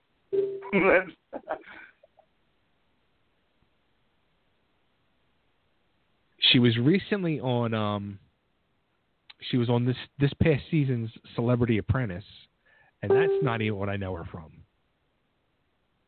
What I actually know what her from, drum roll. yeah. What I actually know her from is the that goofy the Dish Nation. What? What? Dish Nation. You ever watch that? Oh. Okay. Porsha Williams. I so I have to uh Google who this person is first.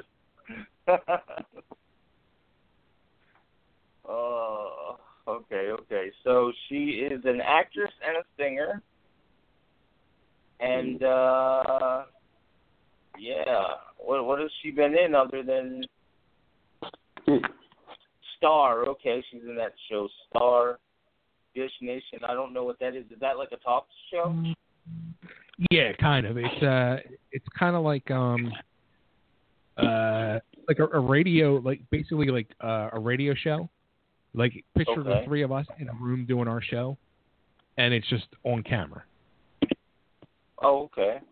And it's the yeah, they they, they you know they talk entertainment stuff and rumors and gossip and all. But I mean, it's basically our show just on camera. okay, well, Like um, I, I pulled up her Instagram, and she and she she is a, you know she I Yeah. Oh yeah. she could get Was it. that that crappy show I was watching when I was over your house the other day or the other Yes. week? Yes. Ugh.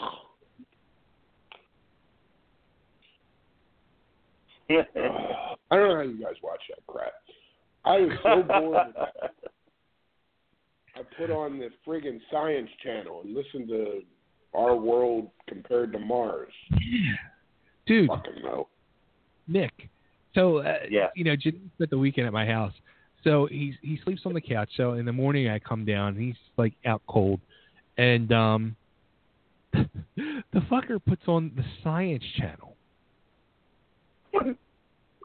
So I'm like, I'm sitting there like, I'm sitting there drinking my morning rock star, and I'm just like, what the fuck is he doing? Like, I'm thinking to myself, this fucker was probably out back smoking up and watches science about science and the planet. Eh, dude, it was like watching a, a science class on TV. It was all about the planets and the solar system, and I'm just like, what the fuck is he watching?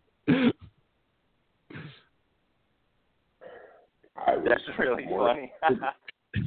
I was more interested in that than watching who was fucking who in Hollywood. I don't give a shit about that.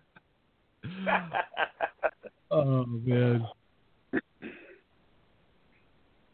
That's And you know, Oh. I, because I didn't have any, I took on the plane. Yeah.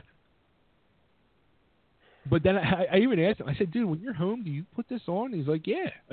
so now, and I said, "Though, I'm like, do you like fucking smoke up and sit and watch the Science Channel? Is that what you're doing now?" Yeah.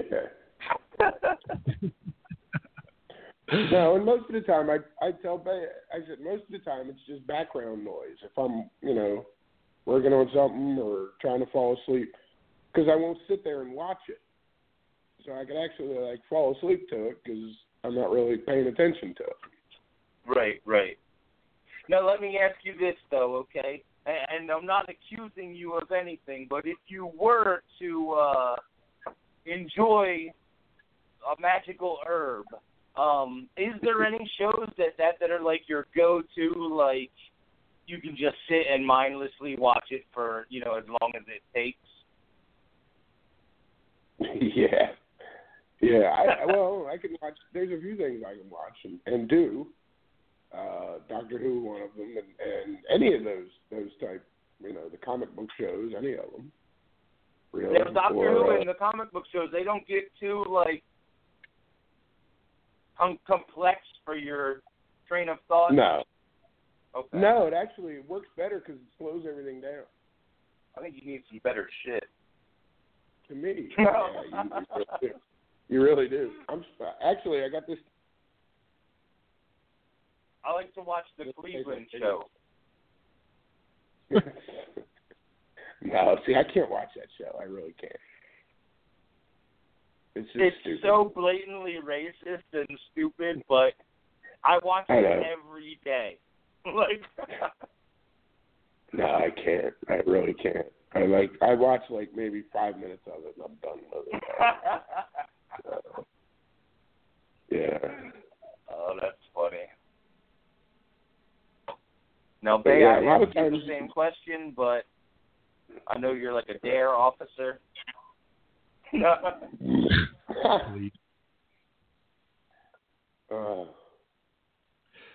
Um, um, dude, you know my big show now that I, I American Pickers. really? Oh, dude, I watched six hours of that show the other day. Jess couldn't stand it. I think she's starting to like it now. Like she started actually watching it with me, and, and before she would get like just fall asleep, she was awake the whole time and was getting into it. Oh man, I've seen a couple episodes of it though, and I can totally get how you can just get sucked into it. Oh, dude, I I want to have them on the show so bad. Oh man, Like that.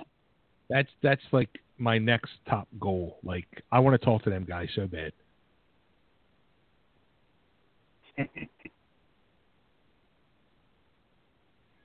oh So- man.